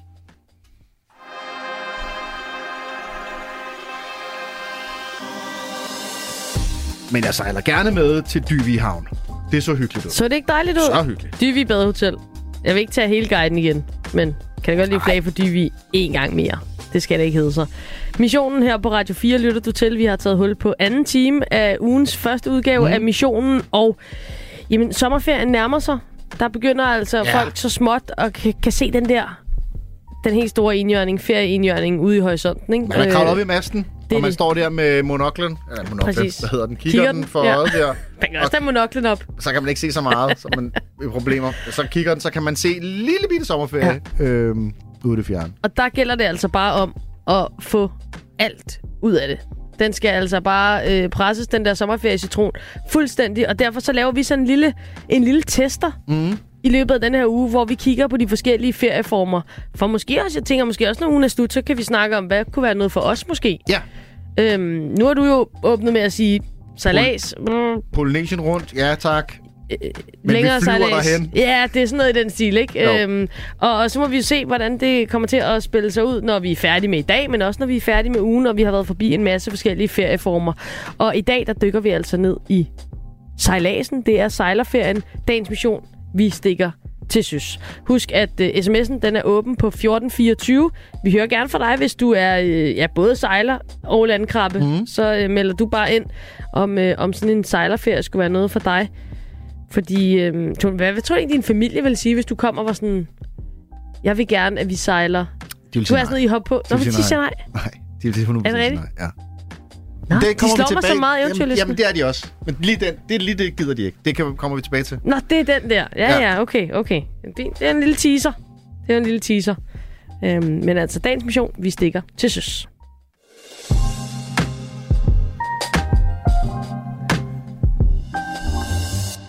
En mand i våddragt Ja, har vi selvfølgelig også med i uh, programmet i, uh, i dag. Det er reporter Rasmus, som har taget noget kropsnært uh, beklædning på. Kan du høre bølgebrus? Det kan jeg, ja. For at kunne holde varmen selvfølgelig, for det er jo ikke så lunt endnu i Det Vesterhavet, er Rasmus. pissekoldt i Det Vesterhavet, være- uanset hvornår på året det er. Ja, jeg, jeg har ikke været i endnu. Jeg er jo øh, simpelthen, nu begynder første lektion i øh, surferskolen i dag, men vi er helt dernede nu, så jeg glæder mig faktisk til at komme ned og, og få lidt koldt vand, fordi jeg sveder faktisk øh, i den her våddragt. Øh, så, men det kommer jeg så også til nu, fordi nu er vi her, som sagt, helt nede øh, ved Vesterhavet, øh, her i Hanstholm, hvor Ja, vi kan jo se på, på bølger, og der er allerede flere, der er ude og prøve kræfter med at øh, surfe. Et øh, dejligt råt sted, hvad- der ligger gamle kloakrør og sådan hernede og sådan noget, så det, det, er, det er helt perfekt det her. Øh, Rasmus Fejerskov, som jeg er sammen med, som jo er øh, en del af Westwind, øh, som har otte lokationer af, af sådan nogle surferskoler her langs øh, den jyske vestkyst. Han er med mig og øh, skal have mig i skole i dag. Men Rasmus, først og fremmest, hvornår blev du egentlig bit af, af havet og får lov til at, at tæmme der, med så må sige, på et surfbrand? Jamen, vi er tilbage i starten af 90'erne. Jeg havde en storbror, der drev en øh, vindsøskole i Aarhus. Øh, og der blev, fik jeg simpelthen ind under huden. Og så er der aldrig sluppet siden. Og nu tager, skal du så se, om øh, du kan få mig med på, på bølgen her. Øh, og har altså taget mig i, øh, i en tur i skole her. Jeg har som sagt fået våddragten på. Vi har fundet vores øh, longboards her. 3 meter lange øh, surfbræt, som øh, vi skal prøve kræfter med. Jeg har aldrig prøvet det før, så det er jo helt fra scratch, Rasmus. Hvad skal der ske? Det første, vi skal, det er, at vi skal have en snor rundt om benet. Og det er simpelthen for, når du falder i. Ikke hvis, men når du falder i, så vil vi gerne sikre, at bordet bliver i nærheden også. os. Så det hedder en leash. Og det er sådan en snor, vi binder rundt om anklen, der går hen til bordet. Det er første ting. Så nu her, så vil vi gå i gang med at få det lagt op på brættet, så du ligesom kan mærke øh, midten af brættet. Det vil sige, det er vigtigt, at vi ligger midt på brættet, og vi lærer at svømme frem og tilbage med armene i en rigtig takt. Og man kan jo øh, høre helt sikkert øh, bølgens brusen herude nu. Hvad er det for et, øh, et vejr i dag til at, at tage ud og surfe i? Altså, det er jo det bedste, det begynder at være. Solen står højt, øh, havet er helt grønt, øh, turkis og blåt, og så er der en fin lille bølge på en halv meter. Det kan ikke blive bedre til at starte ud. Så det er ikke havets skyld, hvis det ikke lykkes det her. Hvad er egentlig det bedste vejr at, at surfe i? Jamen det bedste vejr, når vi nu har med den her form for surf at gøre, det er jo egentlig, at man gerne vil have en bølge, der kommer ind, uden der er for meget vind med. Og lige i dag her, der blæser det jo ikke overhovedet, men der kommer altså en fin bølge ind ud fra Atlanten. Og det er det, vi gerne vil have, så det er perfekte forhold. Jeg så lige en, øh, en stand-up øh, paddle, der lige kom øh, en tur i, i bølgen der. Der kom også sådan okay sus på, så øh, det bliver godt det her. Men okay, for mig placeret på brættet, hvordan skal jeg placere mig? Vi skal have lagt op midt på brættet først, og det tænker jeg, vi gør med det samme. Ja. Så vi ligger der simpelthen op her, center på brættet. Det er sådan, ligesom øh, tørsvømning, så er det tør surfing nu. Det er det. Det starter man altid ud med. Man starter altid på land. Det er let sted at give instruktioner. Fordi ude i havet er det rigtig svært at snakke med folk. Fordi havet tordner. Det er også det, vi kan høre nu. Vi siger, at havet snakker. Og det buller løs i baggrunden her. Så når jeg står derude med dig, så kan jeg næsten ikke råbe det op. Det kan jeg herinde. Så nu skal vi ned og ligge på brættet. Jeg ligger mig ned øh, på mausen her så, øh, på det her lange bræt. Og, øh, og placeret her, nu har jeg selvfølgelig mikrofonen med. Øh, nu skal jeg ud og have en testtur, når først øh, vi, vi lige har sagt øh, øh, farvel til lytterne her om et øjeblik, inden vi så øh, skal runde af for i dag selvfølgelig. Men, men nu ligger jeg her med min mikrofon. Sådan. Når vi så er her midt på brættet, så ligger vi ligesom en båd, der skal ligge lige i vandet. Og det gør vi også nu, for jeg ved, at din vægtfordeling er rigtig. Så skal vi lære at svømme frem og tilbage, og det vil sige, at man tager armene og crawler skiftevis. Ikke samtidig med skiftevis. Og det gør man stille og roligt ud af. Og grunden til, at det er stille og roligt, det er, fordi de fleste brænder alt deres energi af på de første 5 sekunder. Og der er altså længere tid end 5 sekunder i vandet her. Så vi skal holde en stille og rolig takt. Når vi møder en, en bølge på vej herud af, så skal vi lære at stikke to hænder i brættet, løfte kroppen op, så vi ikke bliver bremset, og så kan havet ligesom rulle ind under os. Og det træner vi ude i havet. Det er vores første lektion. Og så har jeg jo sådan billedet af, du ved, altså jeg kan jo nærmest høre Beach Boys øh, i, i hovedet på mig selv, at jeg sådan står lænet helt øh, tilbage på den store bølge, og, og, og spidsen sådan peger godt opad, men det er ikke sådan, jeg skal bære mig ad her, kan jeg forstå. Vi, vil gerne høre Beast Boys, men vi vil rigtig gerne have spidsen nedad. Vi skal simpelthen ned i vandet og fange noget fart, for det er strengt nødvendigt, for at vi kan komme med bølgen indad. Men jeg tror, det giver helt sig selv af, for der er faktisk fart på derude. Så jeg synes bare, vi skal komme ud og teste af. Øh, og jeg ved, at der er noget med, at øh, I er sådan gode til sådan at give dem øh, de her point breaks, eller hvad vi skal kalde dem, øh, øh, øh navne. Hvordan foregår det herude? Jamen, alle steder har jo navne. Her, hvor vi er i dag, der hedder det Fish Factory. Det er faktisk, fordi der ligger en fiskemidfabrik herom bagved, som kan lugte noget så grusomt. Den er så lukket ned nu, så derfor dufter det faktisk af hav i dag i stedet. Og øh, typisk så er det jo den, der surfer spottet først, der ligesom giver navnet til spottet. Og sådan fungerer det hele vejen op ad den jyske vestkyst. Hvad er det mest funky navn, I har her i Hanstholm, hvor vi er i dag? Jeg vil sige Gasestriben, uh, Pisa, uh, Fisherman's Corner, Deadmans. Der er mange gode navne. Deadmans, at, nu, nu tænker jeg jo også, det er også sådan en ting, uh, nu, nu har vi snakket meget om film i dag, men Jaws kan jeg jo blive lidt bekymret for, når man ligger på sådan et bræt her. Er, der- er der noget med, nu siger du Deadman, det er ikke sådan noget? Altså, vi har ikke øh, de store hajer her. Vi har faktisk hajer, men ikke de store hajer. Så... Men det kan jo være, at du kan navngive dit egen spot i dag. Nu ser vi, vi kan finde et sted med vores egen bølge. Fedt, mand. Godt. Jamen, øh, jeg dropper øh, tør surfing. Og så vil jeg simpelthen prøve kræfter med det her. Ud og have fat. Og til søs. –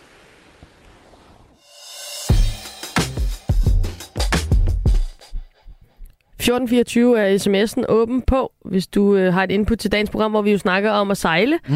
Øh, Kim har skrevet til os, hej, jeg har sejlet i 12 år og nyt at sejle hver dag i et halvt år ude, og en uge eller to i land, og Sydamerika er paradis på jord. Hilsen Kim fra Syddanmark. Åh, oh, wow.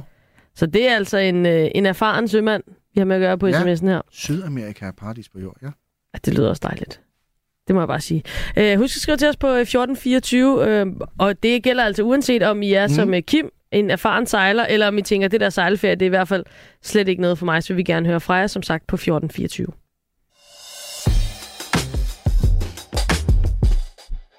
Vi prøver jo at stikke til søs her i dagens udgave af missionen, hvor vi snakker om at holde ferie ude på bølgerne, og, og ferie generelt, sådan i hvert fald for mit vedkommende, mm. mit indtryk også øh, for dig, som oftest noget, man nyder sammen med andre. Ja, det vil jeg sige. Jeg har prøvet at være på ferie alene, øh, men, men det er vel und, det er meget undtagelsen, af, at Ja. jeg kunne finde på det. Jeg vil øh, oftest være sammen med min familie eller nogle gode venner. Præcis. Det kunne være netop kæreste, familie, venner. Der findes alle mulige forskellige konstellationer, hvor I man kan holde ferie, og jo også faktisk sammen med fremmede grupperejser osv., men nærmest mm. altid sammen med, med andre mennesker. Men solorejser er jo også en ting, og det er det også, øh, når det kommer til at være på vandet, selvom det lyder, lyder måske sådan i mine ører i hvert fald en lille smule øh, bøvlet øh, og ret vildt at sejle alene. For mig er det der sådan, øh, jeg, jeg skulle til at sige, den ultimative angst. Det vil jeg måske lidt, lidt overdrevet, men, men du ved, det er også fordi, jeg kan jo ikke, jeg kan jo ikke sejle, Nej. og derfor så, er der, så vil jeg have mange spørgsmål, og jeg tænker, hvis man er det- en, der sejler ud alene, langt væk, mm. og på en lang tur, mm. wow, hvor har man bare sådan en stor tillid til sig, til sig selv, eller hviler mig sig selv, og en tro på ens evner, og man ved, hvad man skal gøre, fordi der må alligevel være mange situationer, forestiller mig, hvor man tænker, nu skal du lige koncentrere dig. Mm. Nu skal du vide, hvad du skal gøre. Ja, og og ja, en, som ved, hvad han skal gøre, det er vores øh, næste gæst. Han er nemlig solosejler, altså det, som folk i, i miljøet vil kalde for single-hand sejlads. Det er nemlig dig, Jens. Velkommen til programmet. Tak for det. Dit efternavn er Selin Als, og så er du formand for Skandinavisk Single-Hand Sejlerforening, og begiver dig altså ud på havet helt alene. Og Jens, jeg vil starte med at spørge dig, øh, er det ikke mega farligt at, at sejle ud alene på sådan en længere sejlads? Nej. Ganske kort. det kan du Det er, afvise. um, det, det er, um, Nå, men altså, det, man skal jo lære at køre bil, før man kan få lov til at køre i en bil på det, trafik, ude i trafikken, uden at det er farligt. Mm. Øh, og det samme med, med alt andet, man gør. Nej, sejlads er jo at, øh, øh, at, at begive sig ud i naturen øh, og, og, og, og søge og, og, og blive en del af den. Mm. Og det kan man gøre enten alene, eller man kan gøre det sammen med andre. Der er en masse fantastiske gruppedynamikker i at sejle med besætning. Men, men der er for mig i hvert fald en, den her super intense natur. Jeg er til stede i naturen. Jeg er et væsen, som er her, når man sejler alene. Og det er måske i virkeligheden den der ekstreme naturoplevelse, som jo både af det, som ja, det lyder som om, du stræber efter. Det kan vi også komme ind på, hvad det er, man får ud. Og, øh, ligesom gør oplevelsen ekstra særlig, når man sejler alene. Men det er måske også det, der gør, at jeg tænker, at der jo så ikke er noget sikkerhedsnet. At på en eller anden måde, hvis man går på en vandring alene, jeg ved godt, man kan fare vild, men så kan man på en eller anden måde, medmindre der man falder bare i ben, gå et sted hen, hvor, altså hvis det ligesom går galt ude på havet, og man er helt alene, altså det, hvad gør man så? Øhm, altså, ud af at kalde på sin mor, som så det ikke hjælper ret meget, så, øh, så har øh, nu om dagen, der er det jo, eller singlehandsejler generelt, nu generaliserer jeg lidt, Mm. øh, der er jo ingen belæg for, at det er spor farligere end at sejle sammen med andre. Øh, tværtimod, okay. så er man jo meget mere bevidst om, at jeg, der er kun mig, og at jeg skal tage vare, ikke alene på mig, men jeg skal jo også kunne tage vare på, hvis der er andre på havet, som kommer i nød og kalder på hjælp, at jeg skal kunne komme dem til undsætning. Mm. Så det, man, man er meget mere bevidst om, før man tager ud, at hvad man skal kunne, og hvordan man skal være forberedt. Øh, det er i hvert fald min erfaring. Og hvad er det, Jens, for nogle ture, du tager? Altså, er det både kortere og længere ture? Og hvad, er sådan typisk øh, det, du godt kan lide at begive dig ud på alene? Altså, det hele startede med, at jeg gerne ville ud og sejle en dag ned på Holbæk Fjord, hvor jeg kommer fra, og så var der ikke nogen at spørge. Og så tænkte jeg, "Nå, pokker, så gør jeg det selv. Ja. Og så fik jeg det der rush, det der sus, hvor jeg mærkede, hvordan man bare blev båret frem af, af, af vinden, og, og bare sad der helt alene i, båden. Og, øh, og, og så har det så udviklet sig over tid, øh, og jeg har sejlet, øh, jeg sejler både med besætning og, og, og alene, men jeg har blandt andet sejlet over Nordatlanten øh, alene øh, flere gange.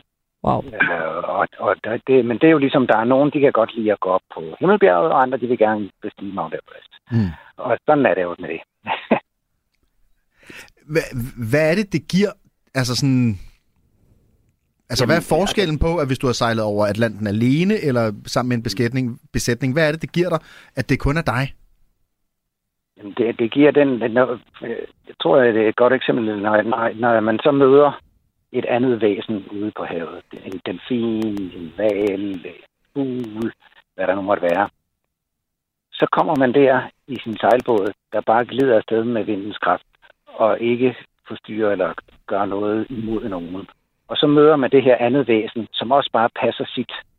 Og så er man ved siden af hinanden kort tid eller lidt længere tid, og så går man igen hver til sit, uden at have taget eller givet noget til hinanden andet i samvær i en kortere periode. Mm.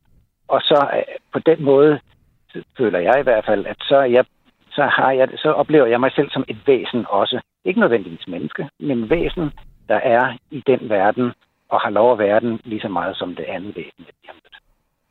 Det er jo Det er altså... meget, meget stærkt, øh, Ja. og meget svært at måske at, at kommunikere øh, i Nej, situationen. det, jeg tror egentlig godt, Ja, at vi det synes kan, det kan godt. føle, hvad du mener. Altså, det er jo sådan en, en symbiose, hvor man, man tager, der er den der kliché med at gå i et med noget, eller sådan noget, men det, er ligesom, om, Mm. det, det, det lyder som om, det er det, du taler om. Og, Ja, ja det, kan, det kan du sige. Øh, i, I mit tilfælde går det sådan, at snarere jeg går i, jeg går i flere i snarere Ja. end i et, fordi jeg bliver sådan en, jeg jagtager mig selv i situationen og, og glædes ved den, det samvær og den, øh, den øh, uforstyrrethed, jeg efterlader mig, når jeg sejler i en sejlbåd. Og det er i virkeligheden det, man kan, man kan gøre på en sejlbåd versus... Ja, nu brugte jeg eksempel før med at gå ud og gå en tur eller et eller andet. Altså, at man bare... Ja, som du siger, når, når jeg selv har været ude at sejle øh, nogle gange, så er der kommet en delfinflok, eller hvad det nu end kan være. Altså, at, at, at man kan være uforstyrret, det sker jo ikke, når man er ude og gå en tur, så kommer der ikke lige pludselig en fugl og sætter sig på ens hoved. Det sker i hvert fald meget, meget sjældent. Men at man på en eller anden måde kan, kan, kan blende det ind, eller, eller som du siger, samme eksistere øh, sådan helt sømløst. Ja, og, og, og det, er- og det jeg, jeg synes, øh, altså nu jeg som sejler, så, så, så har jeg jo så glæden oveni, hvis du går, så skal du bruge dine egne kræfter. Her, når du sejler, så bruger du de kræfter, der er i forvejen, men du efterlader dem sådan set også uberørt. Der er, øh, efter dig, der kan komme en sejler til at sejle på den samme vind, som du lige har sejlet på. Mm. Øh, og, øh, og, og det, er, det, det, det synes jeg er en meget, meget stærk og, og glædefyldt øh, oplevelse. Vi prøver også i dagens program sådan at, også at inspirere, hvis der skulle være nogen, der sidder derude og tænker, oh, det, det, det, lyder sgu, øh, det lyder sgu fedt med, med noget sejlerferie eller, eller sejltur, hvad end det kan være. Øh, men, men jeg tænker også lige præcis med din form for, for sejlads, Jens, at det kræver noget særligt af den. Altså, kan du prøve at sætte nogle ord på, altså, det er jo ikke hvem som helst, der bare kan, kan sejle sig ud i, eller hvad hedder, kan sig ud i, i single-hand sejlads. Altså, vi, vi har lige haft øh, vores øh, helt private singlehandsejler folkemøde op på Anholdt her i over i weekend. Og øh, der kan jeg sige, der, der er alle typer af mennesker. Mm. Øh, og øh, de er alle sammen øh, kendetegnet på det folkemøde, det er, at det er et meget socialt begivenhed. Så til trods for, at man kunne øh, frygte, at folk, der sejler alene, det er sådan nogle øh, særnæsser. Det er det den dag. Øhm, det kræver selvfølgelig, at man kan sejle. Ja, det ligger næsten i det. Mm. Øh, fordi i stedet for at være ombord øh, sammen med en anden besæt, en besætning på 1, 2, 3, 4, 5, 10 andre mennesker, som kan have nogle kvalifikationer, sejlerkvalifikationer, hvor hvis dine egne kommer til kort, jamen så kan du læne dig op af, hvad andre kan. Jamen så her der er man øh, jo nødt til at, at, at, at, at kunne det. Det er noget af det hele selv i hvert fald. Eller i hvert fald som minimum være opmærksom på, hvilke områder, hvor man øh, ikke er, er særlig velbevandret, og så forsøge at, undgå dem. hvor sejler du hen? Jeg skal så lige, jeg, jeg, undskyld, jeg, jeg kan måske altså, lige på egen regning tilføje, at øh, jeg faldt ned i en skibslast som 15-årig og brækker ryggen. Oh. Øh, og øh, har siden der gået med to krykker. Og øh, derfor betyder det nok ekstra meget for mig, det at kunne sejle øh, i båd alene. Og det kan man sagtens, selvom man har går på rykker og... Øh, Ja, det er kan man jo. måske et lidt stort ord, men, øh, men øh, ja, det kan man godt, fordi jeg kravler rundt på båden, og det gør de fleste andre også. Med den rigtige Jeg forberedelse. er bare god til det. Jeg er bare god til at kravle. Jens, hvor sejler du hen næste gang? Øh, jamen, øh, øh, som sagt, jeg vil lige være en weekend på Anholdt mm. med, med, med de andre singlehandsejlere, og øh, ja, til, til sommer og til, til vinter, der skal jeg så ikke sejle singlehand, men der skal jeg dels en tur til Shetlandsøerne og dels en tur til Karibien øh, med sejlbåd. Åh, oh, lækkert. Det, det, er med, det, er med, det er med besætning. Der får de andre lov til at komme med. Jamen, det fede ved at sejle med besætning, det er jo, at øh, der, naturen er ligeglad med, om du er alene eller om du har besætning. Mm. Mm. Den kræver alt, hvad den har lyst til at kræve af dig lige netop i det øjeblik. Og derfor, når man er en besætning, så er alle, der er ombord, inviteret til at bidrage med alt, hvad de kan. Mm. Til gengæld, så garanterer vi jo, at der er ikke nogen, der bliver efterladt tilbage. Og lige, ligegyldigt hvor dygtig en sejler du er, så kommer du ikke før i land end den ringeste sejler ombord. Så det er fællesskabet, som er det eneste, du kan Mm. lægge alle dine kræfter i. Og det er jo lige så intens en, en naturoplevelse, jeg synes, det er at sejle alene. Mm. Lige så intens en fællesfølelse er det, når man så sejler sammen. Fordi alle er inviteret med. Alle kommer med, til man når til den næste havn. Så Jens, vi ringede til dig for at få en, en fortælling om det her meget fascinerende med at sejle ud helt alene, og så ender det alligevel også med at, at slå et slag for både det ene og det andet, mm. altså både den her unikke naturoplevelse og fællesskabet ved at sejle sammen med andre. Uh, Jens Selin Als, tusind tur. tak, og god tur, ja. Mange tak. Og det er altså øh, Jens, som er formand for Skandinavisk Single Hand Sejlerforening, og uh, kan lide at sejle uh, både sammen med andre, men også helt, helt alene.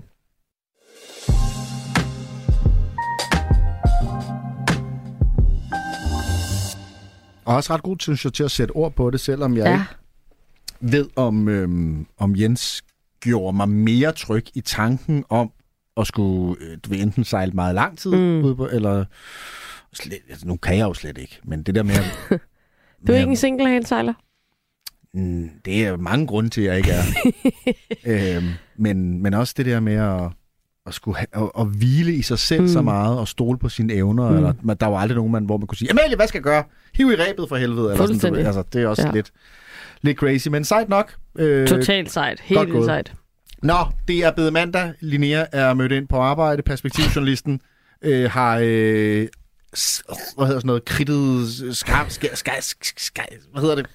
Hvad? Øh, Jeg ved ikke, hvad du prøver at Nej, illustrere. jeg ved det heller ikke. Noget med øh, kridtet negle på en tavle? Jeg ved det ikke. Jeg tænker bare på irriterende ting nu, når det er noget med Linnea. Ja, det kan jeg godt forstå. Det er i hvert fald tid til uh, Am I Right? Linnea har t- et hot take på nekrologer.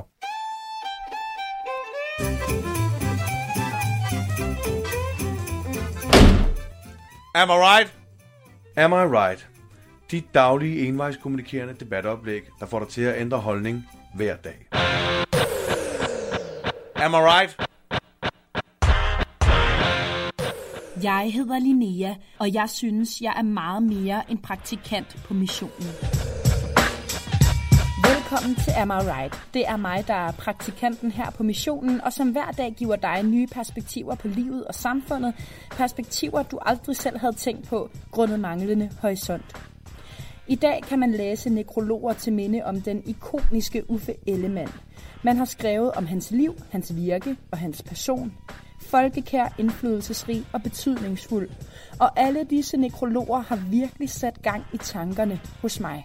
Tanker om, hvad man må ville skrive om mig. Jeg har hørt, at aviserne ligesom på forhånd skriver nekrologer om betydningsfulde personer, så man ligesom har dem klar til at blive trygt ASAP. Nekrologerne ligger simpelthen på lager. Og nu sidder jeg jo her og bliver lidt nysgerrig på, om mine kollegaer hos de store aviser og tidsskrifter, ja, det hedder kollegaer, da vi alle arbejder i mediebranchen, må de allerede har skrevet mine nekrologer. Men nu hvor vi taler åbent om det, så, så vil jeg høre, om jeg eventuelt kan få dem tilsendt og måske komme med eventuelle rettelser eller forslag til formuleringer. Det, det, det synes jeg faktisk burde være en ret. Jeg tænker især på overskriften, fordi lad os være enige, folk læser kun overskrifter, også når at det gælder nekrologer. Og jeg mener bare, min profession lige nu er jo praktikant. Altså, jeg er jo, hvis man skal se sådan lidt kasseagtigt på tingene, praktikant på missionen, men jeg er jo også bare så meget mere end det. Det her er jo bare starten på en, en blændende karriere, og det synes jeg også, at overskriften skal afspejle. Altså, ordet praktikant giver sådan nogle associationer, som jeg ikke forbinder mig selv med. Jeg vil nok vælge ord som samfundsrevser, eller ildsjæl, eller for den sags skyld en, en kanon. For at tage Uffes eksempel, så skriver Ritzau om ham i, i overskriften, politisk kæmpe og Danmarks ansigt udad til. Og jeg synes godt, at man med henblik på mine nekrologer ligesom kan lade sig inspirere af denne poetiske formulering. Ja, jeg synes, at jeg er meget mere en praktikant på missionen.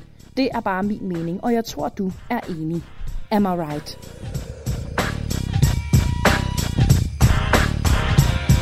Skulle der sidde øh, nogle medier derude og øh, have en nekrolog på øh, Linnea, mm. Mm. øh, send den endelig øh, til missionen snabelag radio4.dk, så vil Amalie og jeg... Er vi ude i, at vi vil fremskynde, at den kunne blive aktuel? Nej, men vi vil i hvert fald gerne hjælpe med overskrifter.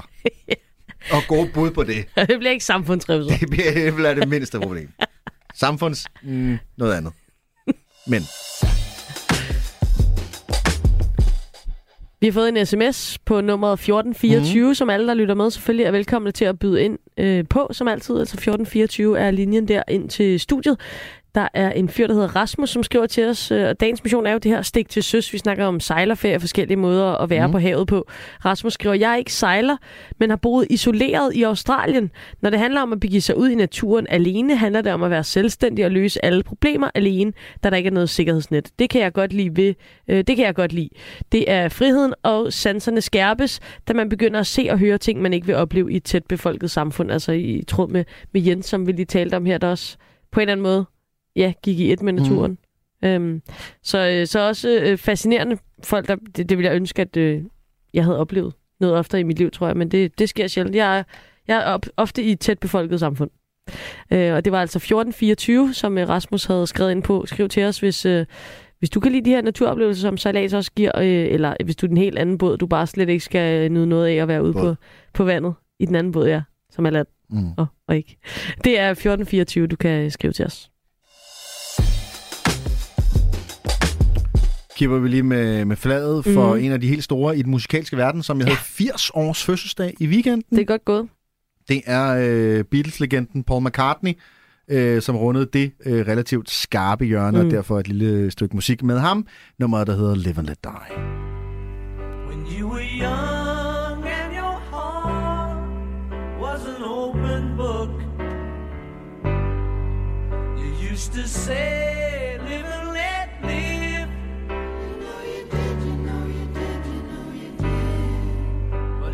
this ever changing world in which we live in makes you give in and cry, say live and let die.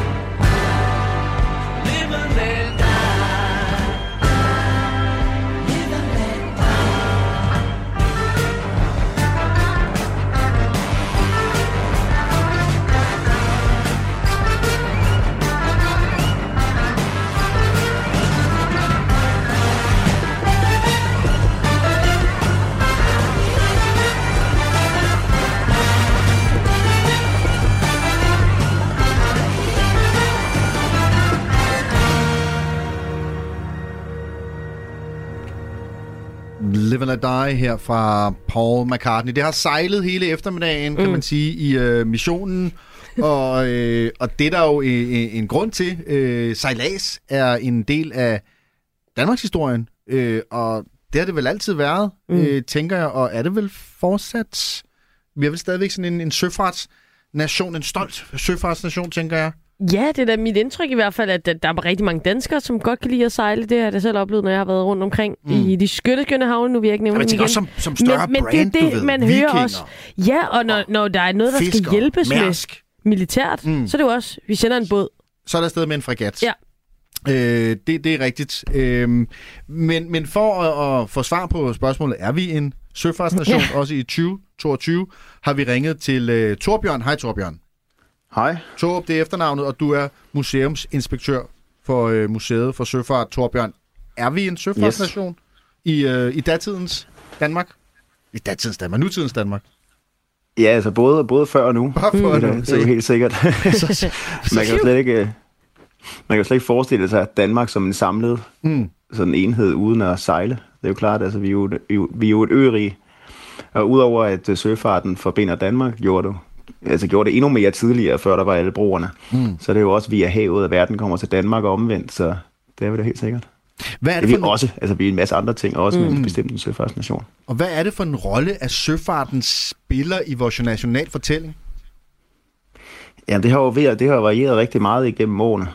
Øh, det er klart, nu nævnte lige vikingerne. Det er sådan det første, mange tænker på, at det er jo, en, det er jo et meget stort brand, både sådan internt i Danmark, men også når udlændinge kigger på Danmark, og vikingerne og havet hænger jo sammen. At det så var måske var cirka 5% af datidens befolkning, der sejlede, det, det tænker man måske ikke så meget over, for de fleste var jo, var jo også bønder dengang. Mm. Men det er klart, at det med at komme ud i verden og få impulser udefra, og bringe impulser ud i verden, det var allerede vigtigt dengang. Øh, med tiden har det selvfølgelig ændret sig, hvordan, øh, hvad søfarten betyder for Danmark. Det betyder, hvad, hvad- søfarten betyder for de enkelte provinsbyer har jo ændret Mm. sig. Det har jo ændret sig meget bare igennem de sidste par årtier. Folk, der er lidt ældre, kan jo godt huske, at havnene så helt anderledes ud for øh, 30-40 år siden, hvor der ikke var badegæster og operasanger på Københavns Havn for eksempel, mm. men havnearbejdere og søfolk. Mm. Altså jeg arbejder jo selv på et museum, der ligger en kulturbygning nede ved havnen, og det er jo en forholdsvis ny ting, og på den måde så har vores blik på søfarten ændret sig hele tiden, og det vil nok blive ved med at gøre. Hvordan er det anderledes i dag, tænker du, end, end for, for en, bare en 50 år siden? Ja, altså et meget godt eksempel, det er, hvis man kigger på alle de her gamle danske lystspil med Paul Reichardt og øh, Ove Sprogø og de passer, der er en del af dem, der sådan er søfartslystspil, mm. og det, handlede, det, det var jo meget sådan, man så søfarten dengang, gave danske gutter, der måske drak lidt for meget og slogs ja. lidt for meget, men havde et godt hjerte, som tog ud i verden i, i sådan et slags mini-Danmark ombord på skibene. Ikke? Sådan en Otto Brandenborg-romantik. Ja, og den er jo væk. Det er jo ikke sådan, man tænker på nutidens sømand, øh, søfolk længere. Nu er det jo ikke kun sømænd i helt samme omfang, men også søkvinder. Øhm, så på den måde har det jo ændret sig. Der er ikke så mange, der kender almindelige søfolk længere, for der er ikke så mange almindelige søfolk på skibene, og slet ikke danske. Men det betyder jo ikke, der, ikke, at der, er jo, der er jo stadigvæk tusindvis af mennesker, der arbejder af det, man så nu om dagen kalder det blå Danmark, som jo er alle de maritime industrier. Det er bare ikke nogen, der ligner søfolk. Altså, de ligner jo alle mulige andre mennesker, der arbejder, arbejder på kontor eller i øh, øh, industrien. Det er måske bare lidt mere sexet at være en søfartsnation, end en kontorfolksnation, eller en Ja, ja. bundenation, eller, eller hvad Ja. man nu kunne kalde det. Og jeg synes det er også, det er det også vigtigt for mange danskere stadigvæk nu, øh, i forhold til blandt andet med også at være lystsejler og sejle rundt i Danmark og se, se vores land fra den her vinkel, mm. hvor landet optræder fuldstændig anderledes. Altså, nu er jeg jo, jeg sejler egentlig ikke så meget selv, det vil sige, det meste jeg ser, når jeg kommer over til en provinsby, det er jo Harald Nyborg og Silvan og Bauhaus. Det er jo Mm. måske, hvilken by jeg kommer til. Ja. Men hvis man sejler til en by, så ser man måske kirketårnen, og man ser herregården, og man ser øhm, mm. skovene ned til fjorden, man ser børnene, der bader i aftensolen osv. Så, videre. så det er jo en helt anden, måske noget smukkere måde at se Danmark på, som jeg da kan anbefale. Det er i hvert fald meget sådan nationalromantisk øh, at forestille sig for sit indre blik, øh, og skønt herop til, til sommerferien, øh, og på en dag som i dag. Men, men når man kigger sådan lidt tilbage, øh, Torbjørn, på vores søfarts historik, og, og nu var vi inde omkring vikingerne, men du ved, vi har også sejlet med andre varer i, i, i tidens løb. Er, er, skal vi så være en stolt søfartsnation, eller også en bagside af medaljen? Ja, der er, der er jo selvfølgelig en bagside af medaljen, ligesom der er nu om dagen. Altså nu om dagen, der er det jo så klimaforandringer, mm. der er underbetalinger og så videre. Mm. Og tidligere var der andre bagsider af medaljen, for eksempel hele øh, slavefortiden, og øh, vikingerne jo sådan var mere eller mindre rovmorderiske togter, var jo bestemt også en bagside af medaljen. Så altså, måske der er ikke sådan en stor grund til hverken at være stolt over fortiden, eller skamme sig over fortiden, men tværtimod bare interessere sig over fortiden, mm. og, øh, og tale med hinanden om det, fordi så får man også andre, så ser man også nutiden med andre øjne, hvis man har en lidt bedre forståelse af, okay, hvorfor ser de huse sådan ud, eller hvorfor ligger de der, hvorfor ligger byerne der, hvor de gør, og så videre. Så jeg synes ikke, man skal være stolt eller skamme sig som sådan. Øh, men man kan sagtens være fascineret, fordi at hvis man sådan åbner øjnene for den maritime fortid, så er den jo næsten overalt. Øh, ja. Det, du siger med, med fascination, det tror jeg, det jeg også kan genkende, når, når jeg taler med folk, eller har mødt folk, når jeg selv har været ude at sejle. Ikke at det skal komme kom til at lyde, som om jeg er den helt vildt store sejler, men når man, når man snakker med andre, som er det, så, så ligger der på en eller anden måde en, en indgroet øhm, fascination, som du siger, men også stolthed af det her med, at det er et, et Danmark, som er et ørige, hvor man kan sejle rundt. Og vi har, altså, vi har sådan en eller anden kerne i vores kulturhistorie, som der stadigvæk er mange mennesker, der finder ja, fascinerende i dag. Altså, øh, tror du, det hænger sammen øh, med, med, med at, at, at så mange stadigvæk øh, ynder at sejle ud i dag, at vi har den historie, vi har? Ja, det tror jeg helt sikkert. Også hvis man kigger på det maritime håndværk. Altså, der er jo mange mennesker rundt omkring i landet, som går meget op i gamle træskib. Både joller, de bygger selv, men også skonder, der galliaser og så videre. så det maritime, det er jo både en... Når man er ude på havet, er man på en eller anden måde i fuldstændig samme univers som ens forfædre, fordi havet mm. har jo ændret sig mindre, langt, langt mindre end, end på landjorden. Så mm. på en eller anden måde kommer man sådan lidt ud i elementerne, hvor man er lidt tættere på fortidens øh, søfarende. Og så er der jo en del maritim håndværk, som også trækker tråde rigtig langt tilbage, som jeg ved, der er mange mennesker, der går op i, og som jeg så også selv er fascineret af. Du ved, lugten af træskibe, og Mhm. man kan binde det rigtige knop, og man kan øh, bruge de rigtige økser, og man kan kalde tingene alt det rigtige. Mm. Så Mhm. er der også sådan en, det man kalder en immateriel kulturarv i det, hvor man bærer noget viden og noget håndelag øh, videre, som man måske ikke skriver ned, men som man ligesom overleverer til hinanden ved at, ved at lære hinanden på tværs af generationerne. Og det tror jeg også, der er en del, der er, der er meget glade for. Det tror jeg, du har ret i, Mm. og det er også det, der på en eller anden måde er lidt angstprovokerende for os, der ikke har så meget styr på det, fordi jeg ved, jeg vil dumme mig med styrbord og bagbord lige, lige med det samme. Ja, jeg kommer bare til at tænke på lige præcis det, du siger med håndelag, og øh, jo et håndværk nærmest. Mm. Altså, jeg undersøgte sammen med min kæreste her for to sommer siden, øh, hvad det ville tage at tage sådan et, et, et bevis simpelthen, så vi selv måske kunne sejle lidt større både, eller kunne gøre det måske uden vores, øh, vores familie, hvis det en dag skulle blive aktuelt. Og det var Mm. det var helt vildt så meget, man skulle kunne. Altså, vi kunne næsten, vi, vi kunne ikke overskue det, fordi det var, det, det var voldsomt øh, imponerende, hvad man skulle kunne øh, for, for at tage den opgave på sig. Ja, altså det er jo noget et udvidet kørekort, hvis man skal Det lære man sige ja at navigere ordentligt. Ja. Og det, øh, ja, altså men nu for noget tid siden lavede vi en udstilling om Troels Kløvedal, og han var jo på mange måder en, der gjorde oprør mod en masse traditioner, men samtidig så elskede han jo den her. Mm. De her tråde langt tilbage i tiden, og bruge den gamle sextant, han havde fået fra den gamle søfarende nede i Christianshavns kanal, ikke? Og sådan. Og det, han er måske et meget godt eksempel på, at selvom man kan oprøre mod en masse, så er søfarten også meget øh, glad for traditioner. Mm. Absolut. Tusind tak for snakken, øh, Torbjørn, Torbjørn Torup, som er øh, det var så lidt. museumsekspeditør på Museet for øh, Søfart op i øh, Helsingør, ja. som øh, jeg, desværre ikke har, jeg har ikke besøge det nu, men jeg har kun hørt, jeg har kun hørt folk, der synes, det var mega fedt. Og det ser så flot ud, ja. bygningen øh, for sig også. Så det er en to-do.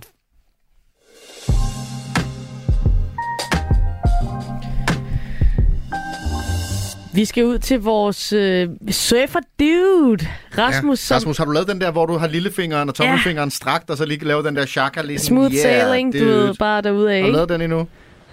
Jamen, den, øh, det er sjovt, den der hilsen, den, den bruger man jo sådan, øh, Rasmus, vi står lige og taler om den der klassiske surfer-hilsen, du ved, med, med, hvor du lige strider det med lillefingeren og tommelfingeren og går. Den har jeg lagt mærke til, den, den bruger du jo faktisk, når du går lidt rundt. Sådan, er, er det sådan noget, man skal, når man er en del af surfermiljøet? Ja, det er det. Den lever. Det er jo chakaen, den lever. Men jeg havde en pige en dag, hun troede, det var Call Me.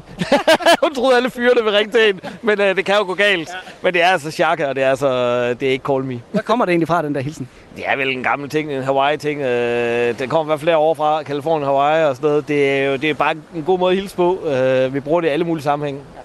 Jamen, den lever i, i bedste velgående, selvom det ikke er Hawaii, men øh, skal vi sige Cold Hawaii, som mm. jo, øh, Rasmus, du har været med til at starte den her bølge, øh, om jeg så må sige, på den jyske vestkyst. Vi er, øh, eller jeg er, i, i, taget til Hanstholm i dag, hvor øh, Westwinds øh, nyeste lokation er, er åbnet. Faktisk helt nyt, og dermed står klar til dem, der vil bruge sommerferien på at, at gå ja, til havet på en lidt anden måde end, end, end på et, øh, et skib og ud at sejle, men i stedet for på, på surfbrættet. Og jeg har jo været ude at få første lektion øh, i mit liv øh, som surfer, og øh, det er sjovt, øh, vil jeg sige. Øh, faste lyttere ved jo, at jeg er faktisk ikke er sådan super glad for vand, og der er jo også det noget lige med at og sådan skal du ved, ligge og padle på det der lange bræt, når man skal det, ud, og så skal Rasmus. klar til, at, øh, at bølgen kommer. Men øh, øh, jeg har følt mig øh, i trygge hænder øh, i dag, og, øh, og har fået en god instruktion, og har været ude nu to gange, og vi har prøvet at fange nogle bølger, Rasmus. Jeg har ikke været op at stå på brættet, men jeg har da mærket det der sug, man får, når bølgen kommer og tager dig, og, øh, og, og mærker ligesom den fart, der kommer på og så videre. Hvordan, øh, hvordan mærkes det sådan den første gang, man kommer op og rigtig får fat i den? Den, den mangler jeg jo stadig at, at opleve. Jamen, jeg synes faktisk stadig, det er dig, der næsten skal spørge om det, fordi det er, det er jo virkelig, om man fanger den liggende på maven, eller man kommer op og stå, det er samme oplevelse. Det er den her mærke, naturens kræfter, der griber en og tager en med ind mod land. Altså, det er svært at beskrive, men det er helt unikt. Øh, men bare det, at du kan padle ud igennem havet, vende rundt, fange en bølge selv ved at padle og se den, og komme ind mod land, det er en ret stor præstation. Der er mere, også mere skub, end jeg lige troede, som du selv siger, det der med havets kræfter, der tager fat i en, og man, øh, man bare er med øh, og skal prøve at, at ride med på bølgen. Nu står vi jo så her i vandkanten og kommet ind, og jeg kan tælle, til øh, tælle 12, øh, der har været ude, eller der er ude lige nu, og to, der sidder på stranden her. Primært tyskere, øh, der er her lige nu.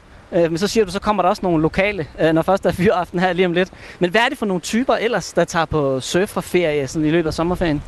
Jamen, det er faktisk alle typer. Altså, øh, ferie, det er, det er meget blevet en familieting. Øh, men det er alle typer, der tager på ferie, eller tager med, med surfbrættet afsted. Øh, så, så det er ikke den der unge øh, type, som mange folk tror. Det er faktisk imod en publikum, og det er far, mor og børn. Og jeg ved lige inden, at, at jeg gik herned og, og skulle have min første lektion, så kom der en, en tysker forbi, som sådan var inde i, i din biks og ville søge arbejde. Altså, hvordan foregår sådan noget? Jamen, vi har jo ligesom skibumser, så har vi rigtig mange surfbumser, der lever langs stranden her i Danmark om sommeren. Og de kommer altså ind og skal lige have lidt til dagen og vejen og sådan noget. Så, så kan de få et job, nogle af dem, øh, hvis de gør det godt, og, og hjælpe til med at drive forretningerne. Og mens jeg lige stod og, og tørrede mig lidt af, så kom der så et, et nyt hold øh, surfer gående forbi os. Tre piger, øh, som kom øh, ud og skulle en tur i Bølgen Blå, og de prøver kræfter derude lige nu. Ja, og du fortalte mig også her, at, øh, at, at der kommer flere og flere piger ind i gamet. Hvordan har du oplevet det? Men piger er den største voksne gruppe øh, i surf lige nu. Og, øh, og vi ser det også i masser af netværk på de sociale medier. Der er for eksempel Surf Sisters i Danmark, og der opstår andre netværk, hvor de formår at finde sammen, køre sammen, komme ud i vandet sammen og have den her oplevelse sammen med at surfe. Og det er jo så også forskelligt, hvor meget tid man sådan bruger, kan man sige, hvis man, øh, man, man vælger at bruge sin sommerferie på, på at surfe. Fordi der er jo sådan, har du fortalt mig, lige fra dem, der tager det som om en, en enkelt dag, men så er der også dem, der ligesom bare bruger hele sin sommerferie på det. Hvordan øh, oplever du de der forskellige måder at gribe øh, surferferien an på? Det gode ved det her, det er, at man kan vælge at gøre det i to timer. Bare prøve det af, smage saltvandet og se, ligesom vi har gjort nu, se om det er noget for en. Og så er der andre, der bliver så bidt af det, de er her hver eneste dag på stranden og, og lever det her surfliv. Du kan også se det på deres kulør. Du kan stå og kigge og spotte dem ud. Dem, der ligner, jeg ved ikke hvad, de har stået rigtig mange timer i solen og nyt det her liv. Så, så, så det er, det er alle, alle typer. Og hvor meget handler det om identitet, det her? Det handler jo rigtig meget. Det er ligesom mange andre sportsgrene, altså, hvor det, bliver en, det er en livsstil. Og surf er om noget en livsstil. Øh, så, så det er rigtig meget identitet. Og nu har jeg jo som sagt været ude to gange, og efter den første gang skulle vi lige se på klokken, fordi vi skulle jo igennem på radioen og sådan noget. Og så sagde jeg, at vi kan godt lige nå ind til. Altså jeg kan godt mærke, at jeg vil også gerne lige ud og prøve at se, om jeg ikke jeg kunne komme op og stå på den. Det er jo så ikke helt lykkedes endnu, øh, men øh, altså, jeg, jeg, har jo, jeg kan jo smage saltvand nu i munden, og, og, og på den måde kan man sige, så kunne det godt smage af lidt mere øh, surf øh, på et tidspunkt. Hvis man gerne vil på surferferie, hvad er så det, det gode tip? Det gode tip er at søge hen til nogle af de her surfretninger, der er på, på vestkysten, hvor der er bølger. Og så er det at bare booke ind på en begynderlektion. Kom i gang, kom ud og smage og mærk det selvvand et par timer. Efter par timer, så ved man, om det er noget, der kravler ind under uden på en, eller om det bare var en engangsoplevelse. Og hvordan bor man så, når man er afsted på sådan en ferie der? Men enten bor man i, nogen bor i deres biler, autocamper, sommerhus og så videre. Vi har jo rigtig mange sommerhus herude. Og nogen tager op på vores uh, små guesthouse og, og bed and breakfast, og så lever mere den der camp-oplevelse. Og det er jo også noget af det, vi udbyder, de her surfcamps. Jamen, øh, første dag i øh, surferskolen øh, for mig, og øh, jeg skal lige have det sidste saltvand ud af munden og, øh, og, og have fat i mit øh, board, men øh, det er måske ikke sidste gang, jeg skal prøve kræfter med, med havet på den her måde i hvert fald. Vi har alle sammen noget i vores livsbagage. Det er jo overraskende svært for mig, det her. I Bagage på Radio 4 hjælper Anders Lund Madsen med at rydde op i de historier, der nager. Hvad skete der egentlig dengang? Hvorfor tænker jeg stadig på det? Og hvordan får jeg fred? Skriv til os på bagage radio4.dk, hvis du har en sten i skoen, du gerne vil af med. Og det er det, det handler om. Sæt en lille smule bagage fra sig, så kan man gå lettere. Radio 4 taler med Danmark. Badabab, badabab. Linnea var jo øh, mm. på lige før med sin Am I Right for i dag, som handlede om hendes nekrolog. Der synes hun jo selvfølgelig, at den skulle skrives fint og flot, og øh, praktikant, det var hun da meget mere ind, og der skulle stå øh, samfundsrevser og stor kanon mm-hmm. og politisk kæmper og alt muligt. Der er en lytter, der har skrevet ind til os på 1424 med et bud på Linneas nekrolog. Nå, wow. Og nu vil jeg bare starte med at liste op. Der står, praktikanten fra helvede, med meninger om alt og et forhold til virkeligheden, som ikke lå sig forstyrre af fakta på sin mission i den åndelige dogenskabs og snævre egen interesses tjeneste, gav Linnea Tidsånden en stemme. Blottet for bevidsthed om egne Ej, begrænsninger, udfoldede hun prototypen på det, dan- på det danske får i ulveklæder. En bliksen blottet for mytens magi. En latte generationens grundvig med så meget lunken mælk i, at end ikke en guld- guldfisk kunne få et koffeinchok. Æret være, og glem det. Lad os bare nyde freden og måske en tanke eller to. jeg kan godt lide det. Jeg synes, der er noget humor i det. Ja, det er godt Det synes jeg er stærkt. Og jeg håber, at, øh, at den er god nok til Linnea. Tror ikke, den rammer meget godt? Så der er super fint. Jeg synes, vi sender den til hende. Fuldstændig. Lige godkendt med det samme. Sender den videre. Tak øh, for inputtet her til lytteren, som øh, ikke har underskrevet sig, men altså som har budt ind på øh, sms'en, som er 1424. Når vi to tænker sommerferie, så ved jeg, at vi tænker, at vi skal have noget godt at spise. Ja, tak. Og øh, vi skal også have noget godt at drikke. Jeg har det jo sådan næsten, vil jeg sige, øh, OCD-agtigt. Jeg mm. kan ikke spise et dårligt måltid på Nej. ferie. Og jeg bliver rigtig dårlig humør, hvis jeg misser et måltid. Altså, hvis, hvis du ved, bare sådan, nå, så bliver vi bare nødt til at købe en dum sandwich et eller andet Mm. sted. Så sådan, nej. Det kan du ikke. Tre mål. Wow. Jo, det kan jeg godt, hvis vi skal ud på en tur eller sådan Ja, ja, okay. Men jeg synes bare, at det hører til på ferien, Nej, ja, at så gør man din noget ferie. ud af hvert et måltid. Mm. Og det kan jo være en udfordring. Ja. Når, når køkkenet flytter til søs, tænker jeg, fordi der er vel nogle øh, begrænsninger, der er noget plads, der er, du, ved, du kan ikke have alle mulige friske varer, slet ikke mm. hvis du skal sejle langt, uden Nej, nej. at, at komme forbi en, en brus eller lignende. Øh, og til at lige at sætte nogle flere ord på det, har vi ringet til Umut. Hej Umut. Hallo. Sakaya efternavnet, og Umut sidste år, der var du jo med i Over Atlanten, øh, det her tv-program, hvor at du sammen med et hold kendiser sejlede ja, over Atlanten. Øh, 21 dage, så vidt jeg forstår. Og, og der brugte du vel en del tid i køkkenet øh, til at anrette og, og tilberede mad til dig og de andre gæster. I handlede ind for 30.000 kroner, men, men Umut, sådan en tur, du ved, hvordan forbereder man sig overhovedet som kok til at, at skulle lave mad i 21 dage i træk? Jamen, øh, først og fremmest så skal man øh, have gang i regnskabsarket. Øh, den skal ligesom findes frem, ikke? En Excel-ark Ja. er ens øh, bedste ven, fordi der skal jo ligesom købes ind, og der skal købes nok ind, fordi der er jo ikke nogen øer, hvor man bare lige kan stoppe så lige købe noget mere med på vejen. Det er ligesom, man møder på sin vej de kinesiske øh, store øh, gasskibe. Så man skal ligesom regne ud, hvor mange personer der er, og hvor meget der, man regner med, der bliver spist. Og så skal man også regne ud efter, at på en båd, jamen der er jo liv 24-7. Man kan Mm. ikke alle sove. Og når det bliver mørkt, og man ligesom uh, kigger mod stjernerne, så bliver man sgu sulten. uh, så der skal også, der skal, skal også være natmad. regnes. Præcis, netmad og snacks, det skal man aldrig undervurdere. Ah. Noget, noget hurtigt, man bare lige kan hapse. Uh, så så det, var, det var det første, jeg gik i gang med at oprette en Excel-ark, og så uh, begyndte at gange, hvor meget, hvor mange dage, hvor mange gange, uh, der skal spises af diverse ting. Og så skal vi også kigge på, der skal selvfølgelig øh, være nogle grøntsager til stede, noget kød til stede, nogle retter, der gør, at det er øh, lagde meget vægt på, det var, at det skulle være hjemligt, så vi Mm. kunne få en uh, team spirit. Så, så jeg handlede ud fra, at vi skulle have boller kaj, vi skulle have stegt flæsk, vi skulle have øh, nogle, øh, en, en, øh, en omgang øh, øh, hvad hedder det, butter chicken, og alt det, man ligesom kunne spise normalt til aftensmad. Og så skal man også tænke taktisk. Øh, for eksempel kød. Øh, er jo selvfølgelig på frost, man skal have det med. Ja. Så det at, at pakke kød i nogle vakuumposer i de mængder, man skal bruge per dag, øh, kan være en lifesaver, fordi at det ikke er altid, man har koldt vand. Så når man skal optage noget frossen kød, kan man køle sin vand ned. Så det er hele tiden, man skal sådan tænke virkelig strategisk. Men, fordi det er ikke særlig meget plads, og det er ikke særlig meget, øh, man har ikke så meget at rykke rundt med. Så det er, det, det er, virkelig, det er virkelig spændende spil, der man sætter i gang. Ja, jeg står bare og tænker på sådan noget helt lavpraktisk som ingredienser, fordi når jeg øh, køber ind, så øh, hvis jeg ikke lige får brugt det i øh, fire dage, jamen, så er det rådent inde i køleskabet. Og her er det ude 21 dage i en lille bit båd. Altså, øh, hvordan, hvad er det for nogle råvarer, man overhovedet kan have med for, for at undgå, at det bliver sådan en dåsemad det hele? Ja, øh, sådan noget som øh, gulerod og generelt rødfrugter kan jo holde sig i lang tid. Mm. Kartofler, ris, øh, som smagsgiver, og fordi man mangler lidt dybde i maden. Det er jo ikke altid muligt at koge fong, selvom jeg gjorde det. øh, så det asiatiske saucer, øh, sojasauce og lidt øh, chili sweet sauce, og alt det her øh, ting, som er med til at smagsgive, øh, dem skal man også have. Og mejeri kan man så få øh, langtidsholdbart.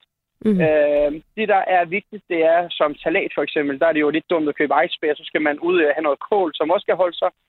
Man skal købe lidt mere end det, der skal bruges, fordi løbende på 21 dage, der er der jo ting, der rådner. Ja. Mm. Og der skal man så også være god til at smide øh, de øverste lag af grøntsager af, hvis det bliver for grimme. Øh, øh, samtidig skal man også have en plan for, hvornår hvad skal spises. Fordi øh, det er ikke, det er ikke, man har ikke ubegrænset mængde af mad med på, på en tur. Der er ligesom også det plads, der er. Så det, at nogle øh, grøntsager, i hvert fald de friske forsyninger, går igen efter for eksempel to dage, sådan så, at, at det bliver brugt, øh, så at vi ikke skal til at smide det ud, men også sådan så, at vi også får noget frisk grønt. Fordi det betyder meget, når man, når, ja, når man er midt ude af Atlanterhavet, og solen den bare bærer, og man tænker, Mm. hvad fanden laver jeg her med Lars Lykke, ikke? Øh, så, så er det sgu meget rart, at man har en gulerod, man lige kan snat, som øh, har været brugt til et eller andet ret for et par dage siden. Umut, så du overhovedet vand på den tur, eller stod du bare nede i kabysen og lavede mad hele vejen igennem? Jeg lavede, øh, jeg lavede begge dele. Jeg sejlede og lavede mad. Mm. Jeg blev faktisk pillet af vagtplanen efter tre dage, fordi at, øh, jeg er sådan en arbejdsmand, der elsker at arbejde. Øh, så kaptajnerne var så glade for, at øh, de kunne få bøfsandwich klokken to om natten. øh, så, så det er ikke engang løgn. Det lyder så, lækkert. Så jeg fik, jeg fik lov til at passe mig selv. Jeg lavede mad, når der skulle laves mad, og når jeg havde lyst til at sejle, så gør jeg det. Det var jo altså, det var pisse hyggeligt for mig, fordi jeg havde ligesom et sted at være. Jeg vidste, når jeg var inde i min køkken og havde min Airpods ørerne, øh, ikke fordi jeg hørte musik, så ligesom folk ikke snakkede til mig. Det er også, det er også, jamen, jamen, altså, det er også, det er ikke, det er ikke, det er ikke nemt. Altså, man skal ligesom, når man er på en båd, så skal der være god mad, men, men der skal også være en god umut med. Så det der med, at man lige trækker sig lidt til side, ikke? Mm. Ja. Umut, vi er lige ved at løbe tør for tid, men hvad var det mest sådan, ekstravagante, du lavede øh, på turen? Lavede du noget, egentlig noget sådan særligt, hvor du tænkte, Ja, ja. Øh, det, det fede var, den dag, hvor jeg øh, laver noget asiatisk mad, jeg lavede sådan en General Tso chicken, øh, friteret kylling vendt i noget ingefær og koriandersauce, Mm. der fanger vi også en tun. Oh. Øh, og det her med som kok, at få en helt frisk tun, og skulle skære den ud og servere det som en sashimi, det var, altså, det er sådan en oplevelse, jeg aldrig nogensinde kommer til at glemme i mit liv. Hmm. At det gik så stærkt fra, at vi lige pludselig havde en kæmpe tun til, at den bare blev skåret op og serveret med lidt lime og lidt sojasauce og lidt ingefær og lidt wasabi på siden. Det var fedt. Det, det havde jeg selvfølgelig også taget med, fordi jeg vidste godt, at vi ville kunne fange noget fisk. Og at, at have den oplevelse, den, øh, den, den, var, den var god for mange. fantastisk. Hold kæft, det lyder lækkert. Umut, øh, tak for øh, fortællingen. Umut Sakaya, altså som, øh, jamen vi kender ham jo som kok, men altså Umut som også sejlede over Atlanten sammen med, øh, ja, blandt andet Lars Lykke Mm. øh, på det hold der, øh, og lavede mad til, til alle sammen 21 dage.